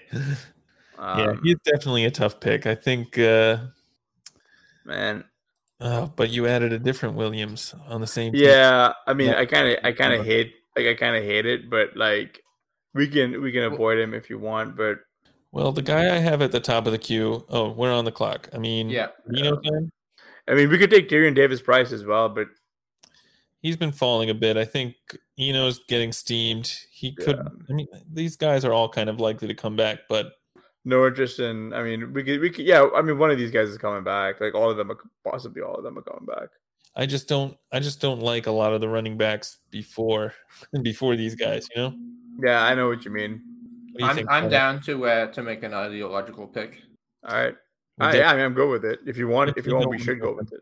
If this team wins Yeah. wins the first prize, we don't want to have it be a team without Eno. Yeah, I know. Um, I, I would never live it down. Um, uh, so we, we do think Eno's ahead of Keaontay, right? Someone talked me into that. Oh yeah, for sure.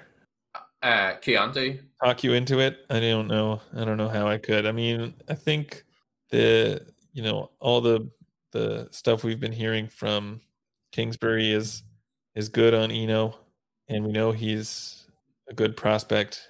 I think when those two things align, that's more than enough reason to draft him. Right. And it's like we talked about before, where uh, in a draft like this, you do have to uh, uh, ign- not ignore, but put less emphasis on ADP because it's like, okay, what's the draft pick that makes this team the best? Yeah. I mean, we're, we're in the range where you're just going to throw ADP out the window anyway. Right. There's like one, I mean, we could probably wait on wide receiver because there's one guy who I'm going to put in the private chat who I'm really, really interested in. Um, Oh, I, I, I think I honestly think that we're done at receiver for a while. for a while. Yeah. And I just put this guy's name in, and I think he could be a 20th round pick because I just think he'd be falling there. Yeah, I think we can take. I mean, with only having two quarterbacks, we'll probably want another tight end, but I think we could get away with one more receiver, possibly two. Yeah, yeah, yeah. I think Yeah. I mean, we, definitely one, but we only need the terms of- one. you Wait, what are we doing? really force my arm to to to, to draft a uh, a receiver here. Yeah. No, there's a few other like guys. happening. Yeah, there's a, there's like a bunch of running backs I'd rather have. All right, let's move. Let's take this guy off the queue so we don't accidentally get him. Oh man, I'd so much rather have this guy who's at number two than the put, person you put in the in the chat. All right, uh, so we have Tyrion Davis Price. We could go McKinnon. Could go Jamaal Williams, who is um, Hassan's guy. What do you think? Make the case for Jamaal Williams, Hassan. Uh, just the fact that he's probably going to be splitting with with Swift, probably be similar 65 35, probably probably some like cheap TD equity. Um, You think Uh, he'll be like the pass catching guy, or or is I think more. I think he's no. I think he's going to get some run, man. Like I think he's going to be 60 40. Um, and not not a lot of standalone value. I mean, I'm okay with TDP as well or Jerick McKinnon. What do you think, Connor? 15 Connor, 15 seconds. Let's go. I would have gone with TDP, but I'm fine Yes, with Jamaal let's too. go. Yeah, let's go. We, can- we can go with Jamaal and see what comes back. I don't know. All right. Jamaal. It's, it's such a boomerish pick, but He's the one that is like usually going earlier than this, so Right. makes sense to get that to get that small value on him. The uh the, the the the reason to pick him is that he does have a tree down profile. yeah. Um, I did hear something that he he had he played through an injury when he did play last year, Hmm. so that could uh, that could explain some of like uh the the the splits with Swift. Um, but yeah, he has the the true down profile. If we do think, I know, uh, or I know we've talked about it that uh Detroit could be a lot better on offense this year, and so he could be someone who could take advantage of that. Um, he is our third running back. Uh, sorry, our I should say fourth running back. Um, so and he is a little bit. He is a little bit of a floor play, which um is is the is would would, uh, would have been the reason not to draft him. And I think that with that, we really do want to be swinging for defenses on our next running back picks. Yeah, I Like- agree. We can't be worrying about floor anymore. Like I agree. We've got we've got a bunch of guys who are uh who are like solid, but right. an injury will not give us the kind of ceiling we need. So like J- Jamaal, I think could be someone where if there is an injury, like because he does have the third uh, the, the tree down profile, he could be someone where you, you do get something interesting there, but it, it's not like, hey, this guy is gonna this guy's alive for 25, 30 points. It's more like, oh, he could be alive for 20. Yeah. He's the kind of guy that you'd rather have. I think in general, you'd rather have him on a managed team because you know when you're going to be able to start him usually. Right. But he definitely has value if Swift gets hurt. Yeah. And probably even if he doesn't.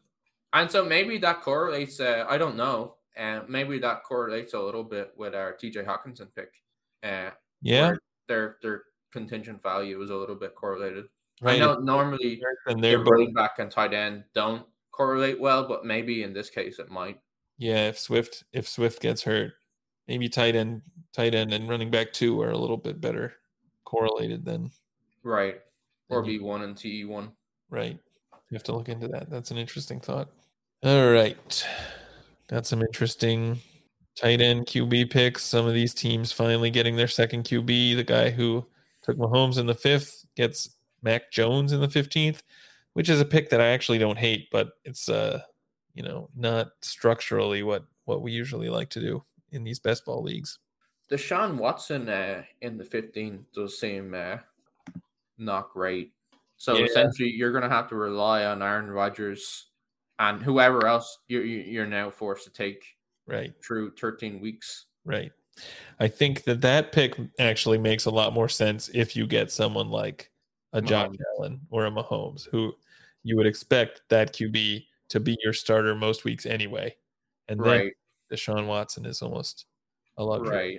Yeah, I, I, I think that's interesting. That makes sense for sure. Rodgers, I don't know if he's there without Davante Adams. I don't know if he's got that, that right ability. Well, when they're talking of their running backs, so like, oh, our running, uh, we lost our wide receiver, but our running backs are great. Our defense is great. Well, maybe it's not a career year for the quarterback. Yeah. I'm gonna scroll down. So, um, is this uh looked down upon to uh, be showing the uh, the names of these drafters? I don't know. I, know, I, know I mean, it's.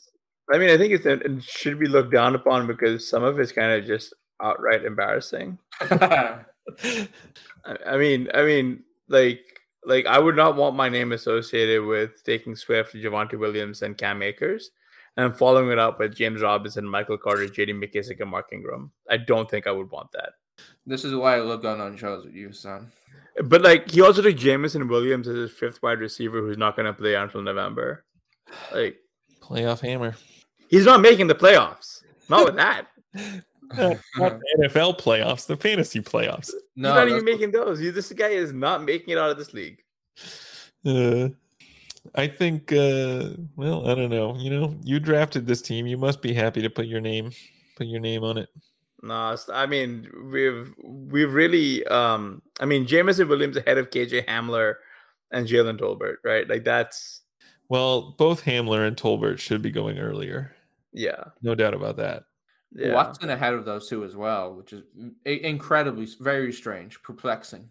Yeah, that's uh, like like the reason Watson not is... to take Hamler is because of the injury, but Christian Watson has also been injured. And the reason not to take Tolbert is because he's a rookie and they're so like hard to project. But that's also true about Watson. Yeah, yeah.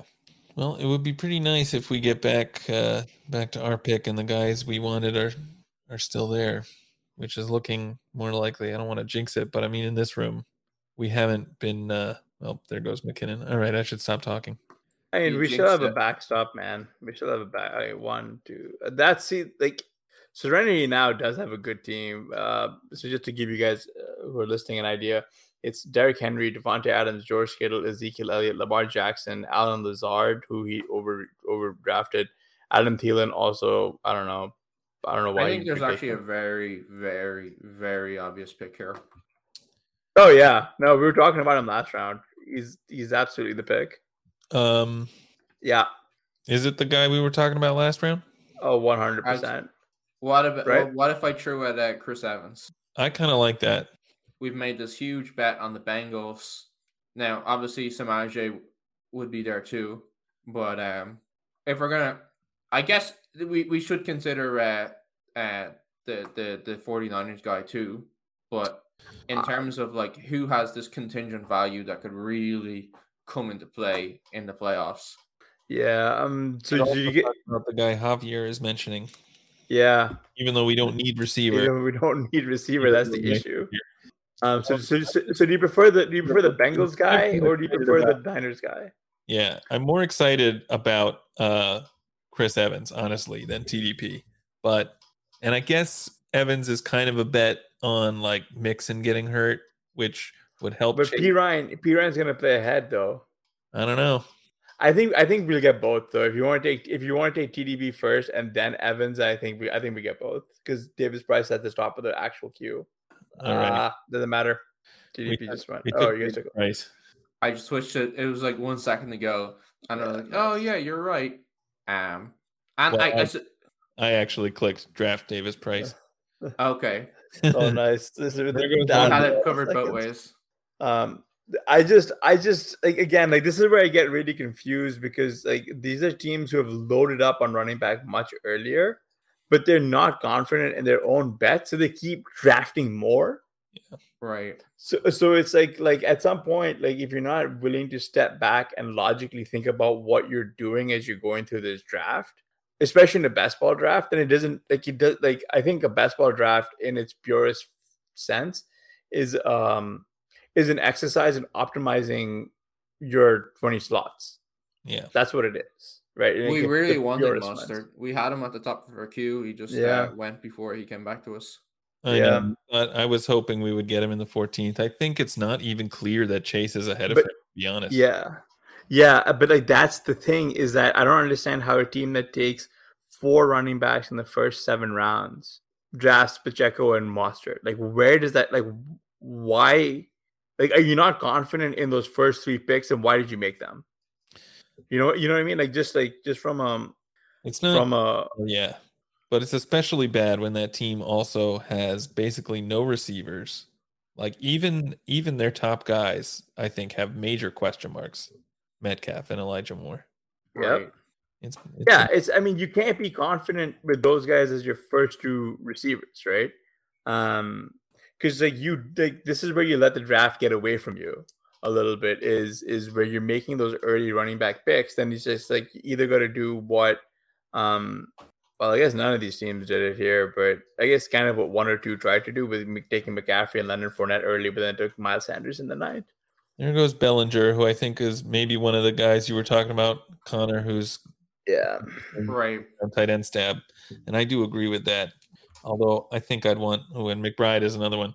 I think Uh, I, McBride just that. went yeah I think I'd want them both to be a little bit cheaper even than this. Although I mean, seventeenth is like who cares?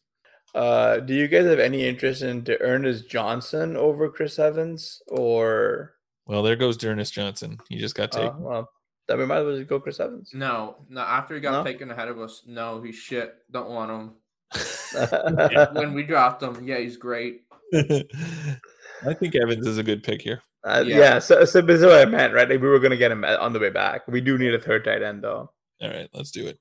And and the, Tight the, end. having Samaje there as a backstop was uh was the other reason to like, oh, even if he goes ahead of us, well, we could still get Samaje the next round.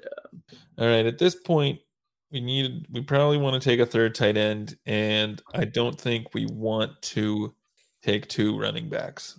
So Um, we should You don't think we need a one or maybe even two receivers. you don't think we'll need a uh, you don't think an eight running back is uh, a good Uh, you mean I a, s- think uh, could a be seven? fine, but I think it it limits your upside a little bit. So I'd rather have I'd rather do like seven, eight, or even six. yeah. No, yeah, that makes sense. No, no, that absolutely no, that, that makes sense. I was gonna say that there's only one wide receiver I can really like. I really think would want.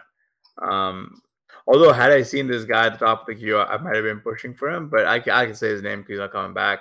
Um, I'm very surprised to see Mecole Hardman still sliding. Yeah, he, uh, of all the players that would slide, uh, he's one that I have an e- kind of an easier time with. Um, Yeah. just because I mean, I mean, you you would take Mecole Hardman ahead of Corey Davis, right? Yeah. Like, right. But this then people where- people can convince themselves, oh, hey, Corey Davis could be in line to to be a starting receiver. Whereas Mecole's like, okay, well, they know he has these things that he's good at, and he's not really good at anything else. Yeah. I I I see the story that you can tell yourself, but like, right? I just struggle with the with the with the not taking the seven rounds of value on him or whatever it is now. Um, I'm gonna You- kick Tyquan Thornton out of the queue because he's uh Yeah, he's hurt. Oh, that was a misclick. Actually, I was trying to. Uh, oh, no, I'm also not interested in Ty Montgomery anymore. I think he's hurt too as well. Yeah. Yeah, a pretty, a pretty bad one. He was carted off. Yeah, I'm gonna take Samaje off. yeah, that's fine. We, we don't need to. Yeah, there's a good question here by Gobbler. Any interest in Jonnu or rather get Dulcich? Um, yeah, interest in both of them because we do need a third tight end. We've been talking a little bit about that. We got a little complacent at that position, uh, if only because we've we we were fortunate to get to very very high like tight ends that we were ranked on, so we kind of push it late a little bit. What do you guys think of? uh Yeah, these are these are some some pretty gross names. I was about to say Adam Trautman, and I actually will say his name. No, I was You gonna were say, I was, vomit, so you have to stop. yeah, I was gonna ask you guys, what are your thoughts on Rojo? Rojo, if only because if he gets cut like with the as- a- asymmetric upside, like just from a risk adjusted basis, um, like if one of these teams like ahead of us takes him, then like I I've no idea what they're doing in this room. Um, uh, but I was I wanted to get your thoughts on on like the idea of you know him either making the Chiefs' his roster and we being okay with that. So 'Cause you the look pretty good. for him is that Mhm. he's he's really really good at running the ball, but he doesn't offer a team anything else. Uh, like he doesn't play special teams. They they don't really trust him in the passing game. But if he gets on the field, he, he's going to score points because he is that good at rushing. Yeah, but like you could also see him getting cut and making it on someone else's roster, right? And there Right. goes Mecole Hardman finally goes um uh, as wide receiver seven. That is just ridiculously late. That team got really bailed out because their wide receivers are um well the Courtland Sutton and Michael Thomas, Hunter Renfrow, Robert Woods, DeVante Parker, Christian Watson, and Mecole Hardman. And Kenny Golladay goes. Josh asks, "How are you guys attacking the Colts tight end room?" Yeah. The answer is we're not. Yeah. Just they, the entire team is a bit of a blind spot for me. I think the, the big thing about them is that they do use their tight ends, but they use they always split it up. Like there's never been there's never been actually not never. Recently there hasn't been one guy to like control stuff. And Yeah. and it's not like there's anyone there that's like the superstar that is gonna make them do it. So when when they when um a team splits it up that much, it's it's just it's it's it's hard to be enticing. I wonder that team's on on on auto now. They they just autoed the last two picks. Yeah, Mo Alie-Cox was a really fun pick last year, uh, but that that dream kind of died for me anyway. Died pretty pretty hardcore for me too. But yeah, I think I I definitely think we have a a very interesting decision point. Mm. Yeah. This next pick, lots of guys that are really fun picks here. Um, we did talk about Kyren Williams, but would we take him with uh Henderson? Yeah, Uh, probably doesn't make a lot of sense. I think um I mean, you could see that as like a bet completely fading Akers. Because yeah, then you're capturing all the running back rushing expected points and receiving points. yeah. I just wonder if it if it limits your upside too much by not giving Right. you shots at like that real breakout. Right. Like we want us to Sony Michel uh, workload in the playoffs, sort of, or fantasy playoffs. Yeah. Um, but I was I that, that's the whole reason I was pushing Rojo again. I mean, like he's a very difficult pick in in um, best ball because you can't waiver him away. Um, so you're taking a stand on if he does or does not make the roster. But if he doesn't, yeah. I see many teams like being in the in the market for him. Right. And how many of those are a way worse situation than the Chiefs? Like almost all of them. Almost all of them. But would it be a big would it be a big issue because like most teams are a worse position than in worse position to be than the Chiefs. I know. I mean, I think if if he doesn't make the team and Like Washington could pick him up. and he gets picked up somewhere else, I don't know how many of those how many of those situations does he in how many of those scenarios does he become like a guy that you had to have? Yeah. Um quite a few I would say just cuz I could see him taking over that that workload late in the year. So Yeah. I'm good with whoever you guys are interested in here. Um I mean, the other guy at the top of our queue is Ameer Abdullah, and I also don't know that he has that same kind of upside. He seems like he's more of a a passing game play. yeah. Do you want to take Jonnu? Would you take would you take Jonnu here? Like a tight end and then close it out? Like what do you think, Connor? Where are you on the tight ends that we have queue? Yeah, I I think that uh those uh, it's it's difficult to call something that a tier break here, kind of at the end of the draft. But Yeah. th- those are two guys who I I'd love to to finish it out with. Um, Jonnu is probably And who I would pick. Jonnu would be your pick? Yeah. All right, let's go Jonnu. We can be done with running back. I mean tight end. Um, whereas it feels like we do have a We have we have covering fire. Yeah. Oh yeah, look at that. That's nice because Tyler Conklin goes. Hmm. I just wanted a reason to draft Chigoziem Okonkwo in a best ball draft. You learned how to say his name just for that bit. Oh, I don't know. if that was right Chigoziem at all. Okonkwo. Yeah, I mean, it gives us some more time to think about the Rojo. Ah, that was the that was the guy I wanted. I wanted um Parris David, Campbell goes. David Bell. I another fun receiver here, right? Sorry, There's one fun receiver left. Although maybe he will get him in the twentieth. There's no way anyone's gonna take him. uh what do you guys think of the guy? Oh, never mind. I was about to add Donovan Peoples Jones to the queue. Then he got taken. No interest. No Yeah, interest. No interest. No interest in Cleveland's wide receiver one. No. If he's the wide receiver one, I don't want the wide receiver one. Yeah. And this is this is why I was asking about Rojo because um, he's kind of like the best available running back here, um, with you know added upside to potentially making the Chiefs and then also potentially being on another roster somewhere. That's why I was asking because he could potentially land in Atlanta and you know cut into whatever Tyler Alleg- might be doing. He could land somewhere else, right? And I think at this point, the cost adjusted volume potential fantasy points might be okay. All right. Um, we're on the clock again. If you want to go Ronald Jones, that's okay. I think you could make a good case for Danny Gray here. Uh, could also go Kyren Williams. So I think I think my, like I was gonna say, my two picks are either Rojo or Kyren Williams. And what what why are we skipping over Ab- Abdullah? Oh, um, nah, I'm good with Abdullah if, if you if you would like him. Sorry, Yeah, I thought he was gone. because Abdullah's a good pick.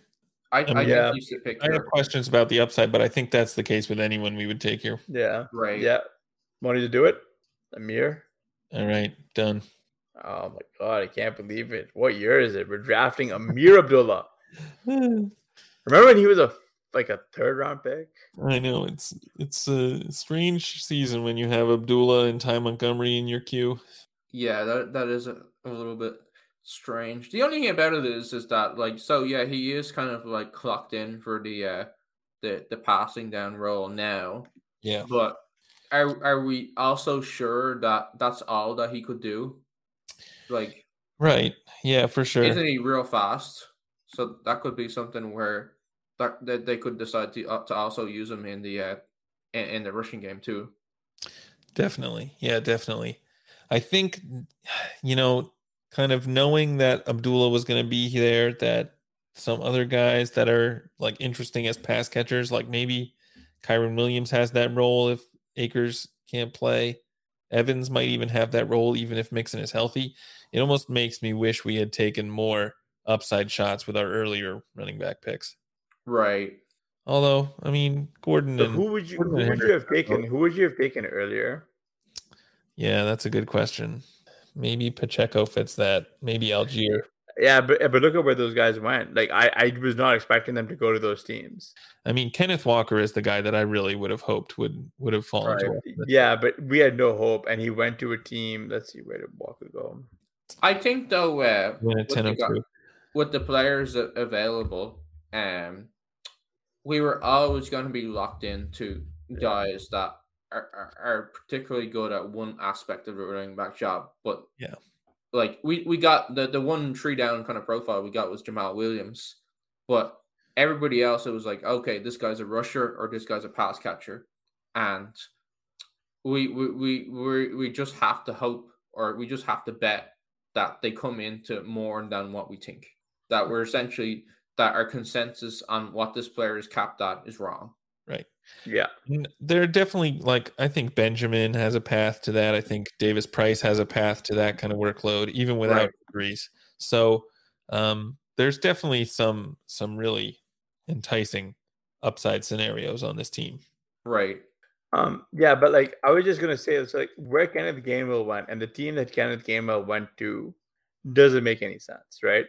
Like when you think about it, like in in in, mm-hmm. in actuality, you go Najee, Joe Mixon, in in your as your first two picks, and then you go AJ Dillon in the sixth, Cordarrelle Patterson Walker. in the seventh, and then Kenneth Walker in the tenth. Yeah. And oh, there goes Rojo.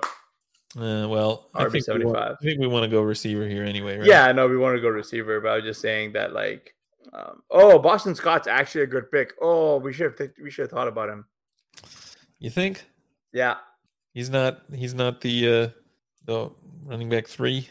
No, I mean even if he is, I think the Eagles only keep three, and they did they did play Boston Scott quite a bit uh, last year. They they did not um, uh, they did not um, have much luck there with um, with playing Gainwell. They didn't trust him as much last year. Yeah, but if Gainwell is going to get a larger workload, which we all seem to think he is, then Scott is probably yeah out. Yeah, but we could just be wrong. You know what I mean? That's true. It's happened before. Yeah. I thought I was wrong once, but I made a mistake. But that's why. But that's why I was saying that um that uh, uh what's his name would be would be a good pick. Um, uh, Boston Scott had I remembered that we, we should have considered him. That's on me. My bad. My bad. We would have um, shut you down. Believe yeah, no, I know, but I'm just saying that for those of you who boom, still... Uh, the, the laser defense system. but, but that's what I was saying is that like consider the uh consider the uh Boston Scott and some of the teams if you guys are still drafting right now because there's there's some uh, some fun stuff out there. At least I think he makes for a fun diversification pick, but I don't know if it's because my brain is fried from from drafting for months on end. Um, I think there's like lots of different uh, fun uh, receiver picks here. I don't want to start talking too early. I think it's fine at this point. Yeah, I mean, there's like teams who've been on auto for the whole back half. I mean, look at this. This guy, this guy, Luckbox, Mecole Hardman, and Mo Alie-Cox, and Rojo. Like, I really like Quez as a pick, but I like, I love Quez. I love that Quez. Pretty yeah, yeah, because Quez he is, is someone. He's a starter. Like yeah. he's a starter on that offense. Just the yeah. community has decided that the wide receiver tree on that team is not interesting because they're going to run the ball too much. Yeah. No, but, I, I I love Quez fits his build so so well. I think Quez is interesting. I think that you know, I don't know. I think a case could still be made for Visca, and Danny Gray is also pretty interesting. I I, I think I think Quez. I'm I'm on team Quez above all of them, man. Maybe Gray doesn't make sense on a no Go and Aiyuk team though. Yeah, and we've also yeah, like I I, I really prefer prefer Quez to like anyone. Um, I mean, the, the argument for Quez would be that hey, we're so juiced at yeah. receiver anyway. Yeah. Um, we if, need, if, if, we need this guy to actually score a, a yeah have a strong week. You need you need like one strong week out of him. Like I think I think that that's about it. Like like like Quez is a guy who's very likely to break into our starting lineup once, and if it's twice in the season, then like it's all gravy. I am interested in hearing the Visca uh, case though, because yeah. he's not someone I have been considering, but I'm definitely interested. Yeah. Well, I mean, he was he was a prospect we loved. He's on a team that has not had good quarterback play for a long time. If you think Lawrence could take a step forward in year two, then Visca probably benefits big from that, and he's free. I yeah, so is Quez though. I think I prefer Quez. I'm good. either. yeah, I, I have heard that uh, Quez isn't starting as well. Like he's he's running as the wide receiver four and stuff. I'm good either way. I think Viska's probably more fun, but Yeah, I mean, Visca is fine, but I think Quez like I, I don't know. I, I don't. I Right. actually genuinely. Do. I, I think Visca Visca is more on- fun. One's on Quez. I'm on Visca. What do you say, Connor? Yeah, Uh, Quez is my suggestion. All right, let's do it. All right, That there you have it. we can recap this team. You guys want to read it off? Go for it. All right. Uh, we draft out of the 104. We have Ja'Marr Chase, Deebo Samuel, T. Higgins, Gabe Davis, TJ Hockenson, Joe Burrow, and Trey Lance. We went back to back to just solidify Connor's two QB, two elite QB in the window. Snagged Brandon Aiyuk, took a nice value on DeVonta Smith, got him after George Pickens. Uh, our RB1 and 2 are Melvin Gordon and Darrell Henderson. We've got Garrett Wilson, Gerald Everett, and then here's a bunch of uh, running backs who are hopefully going to win us a lot of money. You know, Benjamin, Jamaal Williams, Tyrion Davis, Price, Chris Evans, and Ameer Abdullah. We got Jonnu Smith in there, and then we just rounded up with Quez Watkins, as you could hear. All right, nice team. You, yeah, What do you think, Connor? You is this the uh, is this the winning team? As someone who's done it before, yeah. tell us if we tell us if we got it right. So I, I, I do. I'm gonna put on my uh, Denny Carter voice. I love the receivers. Really love the running backs. Sorry, really love the receivers. I'm not sure about the uh, the running backs. Um, I think with with it being uh, with it being such a big tournament, uh, ten thousand teams or so, we we really do have to uh, to get lucky at running back. But I think we've given ourselves enough shots there for that to be possible. And we've we've got a bunch of guys there. If if things break right, they really could get a, a three down roll. Um, which is is and, and and on top of that, we've also got some talented guys. Like Melvin Gordon was awesome last year. He played really, really well. Like Darrell Henderson played really well. Eno Benjamin, like you said, he's got the strong uh, prospect pro- profile.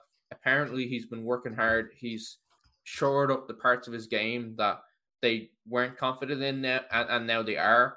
Um, and then we've got uh, Chris Evans, who's like a, a size speed freak monster. Um, so that's uh, that that's really going to be the story of our team. Other than other than being right about the Bengals and uh, the 49ers, we we get those things right, and this this is going to be a really strong team. Um, one thing I, I think that that is interesting is to to look at it from the angle of like a 2018 team. Like you you have to go go through these mindset mindset shifts. Like I've had to go through a mindset shift this off season where I'm like, oh, my wide receivers are just not as strong as I feel comfortable with now.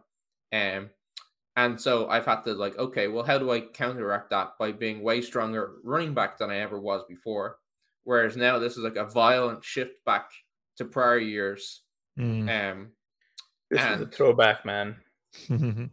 like I would have been really happy with this team like two years ago. yeah.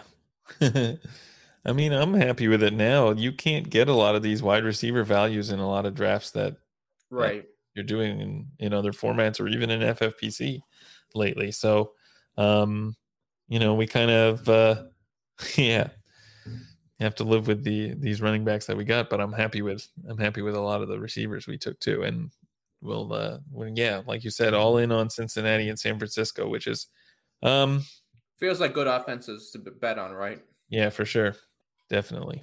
And I think another point as well with it being a tournament, I don't know for sure, but I'm guessing that a higher percentage of these drafts are they're slow drafts and c- closer to uh, closer to the kind of more balanced wide receivers going earlier drafts. So with this being a kind of rarer draft to be in, this team will probably end up being very unique when Yeah. all is said and done, which is helpful. It's important. for sure. All right. Uh you know, Connor, when we had talked before, we said we would we would get you on this show to talk about the uh, dynasty draft that we did in the uh, ship chasing, and now it's been like several months. I can't even remember who's on our team, except I know we have Derrick Henry. We have Derrick Henry and Eno Benjamin. There are only two players. yeah, that was a fun, a fun, uh, fun draft. But uh, yeah, Yeah, I don't that could be remember it. I remember people. having fun, but not who we picked. right. Uh, yeah. Um, well, hopefully, hopefully Henry comes through, but not so much that he keeps this team from winning. Yeah, tread the needle. Yeah, exactly. I mean, we we we're, we're gonna make up the entire difference through our through our wide receiver play. Like like again, like kind of what what Connor was saying is we have been unable to stack these caliber of receivers Right. like for such a long time. hmm Like this is a definitely a th- like, this is what a what a 2022 draft Right. would look like. Have rooms look like they did a few years ago. Like it's it's uh, it, we thought it was a different world. And th- there, if there's a scenario where we get a season where it's wide receiver strong, I forget the year it was. Was it 2015? Yeah, where it was the running back apocalypse and it was a wide receiver. If we get something like that, which Uh, could happen, not praying for it, but could happen, especially with the running backs being older, like we're we're easily one of the strongest teams, uh, or, or set up to be one of the strongest teams in the tournament. For sure. I mean it, it happened last year too. But that's the thing is like all offseason people had adjusted to the fact that it happened, and now they've readjusted back. I don't know. Uh, somebody mentioned that there's uh, there's people who use like uh, different cheat sheets and stuff like that, and Yeah, for fast drafts because in a slow draft you uh you can really kind of take your time and, and, and go along with it whereas in the fast you, you kind of do need something some basis to go on and, and that can influence things big time. Yeah, for sure. Uh, just looking back at this board, are there are there teams that uh, you think have a have a shot to knock us out? Who should we be worried about? I think Team Seven is pretty interesting. I think Team Right. Seven. Do you want to do you want to read off Team Seven for audio listeners? Yeah, Team Seven did the double tight end start. Kelce Pitts, then went to wide receiver Michael Pittman, Mike Williams, Patrick Mahomes, Jerry Jeudy, another zero RB squad, but they took their first in the seventh Rhamondre Stevenson, Clyde Edwards Helaire, Chris Olave, Russell Gage, uh, Romeo Doubs, Chase Claypool, Zamir White, KJ Osborn, Mac Jones, Marvin Jones, Kendrick Bourne, Rex Burkhead, Sony Michel, Chuba Hubbard. Um, so yeah, similar sort of similar sort of build to the one we did. Obviously, they did not get the two QBs in the window, but they did really get that elite tight end, um, which is something that uh, we do like. So, so yeah, that'll be probably a pretty good team. Right yeah that that's definitely the one that you look at there and it's the scariest for us um Yeah, I mean it's interesting, you know, I like this structure, but when you go into kind of the actual like wide Players. receiver picks, there are some that I think are like right on, like Jerry Jeudy in the sixth is is awesome. Um but I can't imagine ever picking Russell Gage in any draft. is he a player that you would just never draft ever well, probably. I mean, if he falls far enough, uh maybe, but he's not someone that would would occur to me to even add him to my to my uh draft plan. You know, I wrote an article earlier this off season about Mhm. the do not draft list and um Gage probably is I mean, he's not someone I would classify as saying, "Oh, yeah, definitely do not draft him," but he's not someone that I get excited to draft. So he's not someone I I am drafting. So I guess yeah, he is do not draft. just he, he bores you out of interest Yeah. Now, 16th round Marvin Jones, he probably is on my do not draft list. Yeah, that's a. It it is it is a strange to combine the the kind of build like that with uh with those players. Mhm. Like you've gone zero RB, but uh wide receiver five, four and five is Olave and uh, Russell Gage. Um, they do have the awesome tight ends, which helps. But Josh makes a good point. Gage was getting hyped because of vacated targets. I think they're gone now. yeah, right. Yeah, there was there was like a, a, a hot minute where um people were victory lapping all the closing line value they got on like Russell Gage. They were like, yeah. Now it's like his ADP is so so low that it's like, oh no. Well, I it's like it's one of those things. Nature abhors a vacuum, right? Mm. Where it's like, oh, they, they don't have enough receivers. Like th- this means this guy will do all that. And it's like, well, now they're bringing in a receiver. Yeah, it's always the worst reason to draft someone because they don't have anyone else. Yeah. Yeah, the only other team that is uh, somewhat interesting and I'm not sure I'm fully interested, is uh, Team 10. So they did start Mark Andrews, Stefon Diggs. Mm-hmm. They got Jaylen Waddle. Um, they do have six wide receivers after after like getting some early ones. Yeah. So that that's definitely a team that could be dangerous. Uh, Antonio Gibson could end up being a really good pick. Right. Tony Pollard. They did go with the two quarterbacks in the window. They did get three tight ends total. Um, yeah.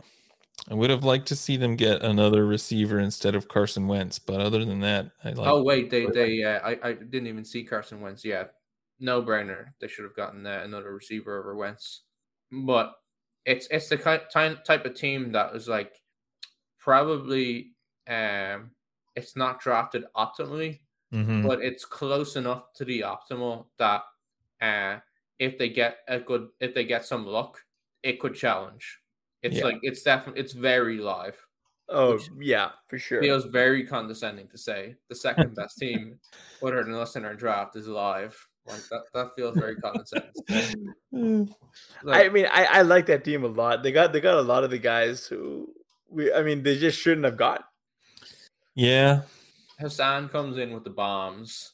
Like like, oh, you're an idiot. Why would you do that? Whereas I'm like, oh yeah, I don't hate it. It's it's live. Yeah. Hmm. there are things draft that you look at and just say, okay, they're dead, right? Yeah. We won't. We don't have to name names, but I mean, right. I mean, they know who they are. I mean, you know, we say that obviously any of these teams could could surprise us. So yeah, yeah, but I mean, I mean, when you're sitting with like with the information that we have, right, um, and especially with what we know about roster, I mean, with how to draft, where to draft pockets of players, start roster development, um, and the fact that all offseason we've been dealing with I mean, I don't know about you guys, but like I feel most of my uh, like my best ball drafts have resulted in me like just freakishly not having enough um wide receivers each time. Mm-hmm. Right. Like I'm very happy getting Aiyuk as a wide receiver four or five. Yeah, um, right. which is who which is who we got over here.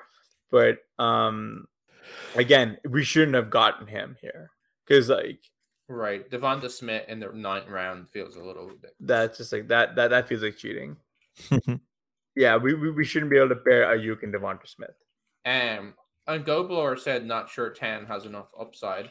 Um, so w- one thing that I kind of saw when I was going through the playoffs last year, so I that was my best team, so I was paying very close attention to uh, uh, what the other teams looked in the playoffs. Is that very often it was teams with not great structural builds, so teams that would look like that, um, and then you maybe add in two or three injuries, but uh, for example, uh, Stefon, just you use an example of this team, their version, that those teams' version of Stefon Diggs would have went off big time. Jaylen Waddle went off big time. Tony Pollard smashed it, and they had those three or four p- players that propelled the team to certain spots. Mm-hmm. And and I'm I'm that, that this is that type of team where if they get those performances, could easily uh, propel it. So you're saying just pick the right players. Just pick the right guys. It's that easy. It doesn't have to be hard, guys. Play the best players. All right. With that, I think we'll call it a night. Thanks everyone for joining us. Uh, don't forget to uh, to rate and review and to subscribe. Um, Connor, where can everyone find you and find your stuff? Uh, where where do you think RotoViz? Of course. Uh, and go go follow him on Twitter at Drico out. At Drico out.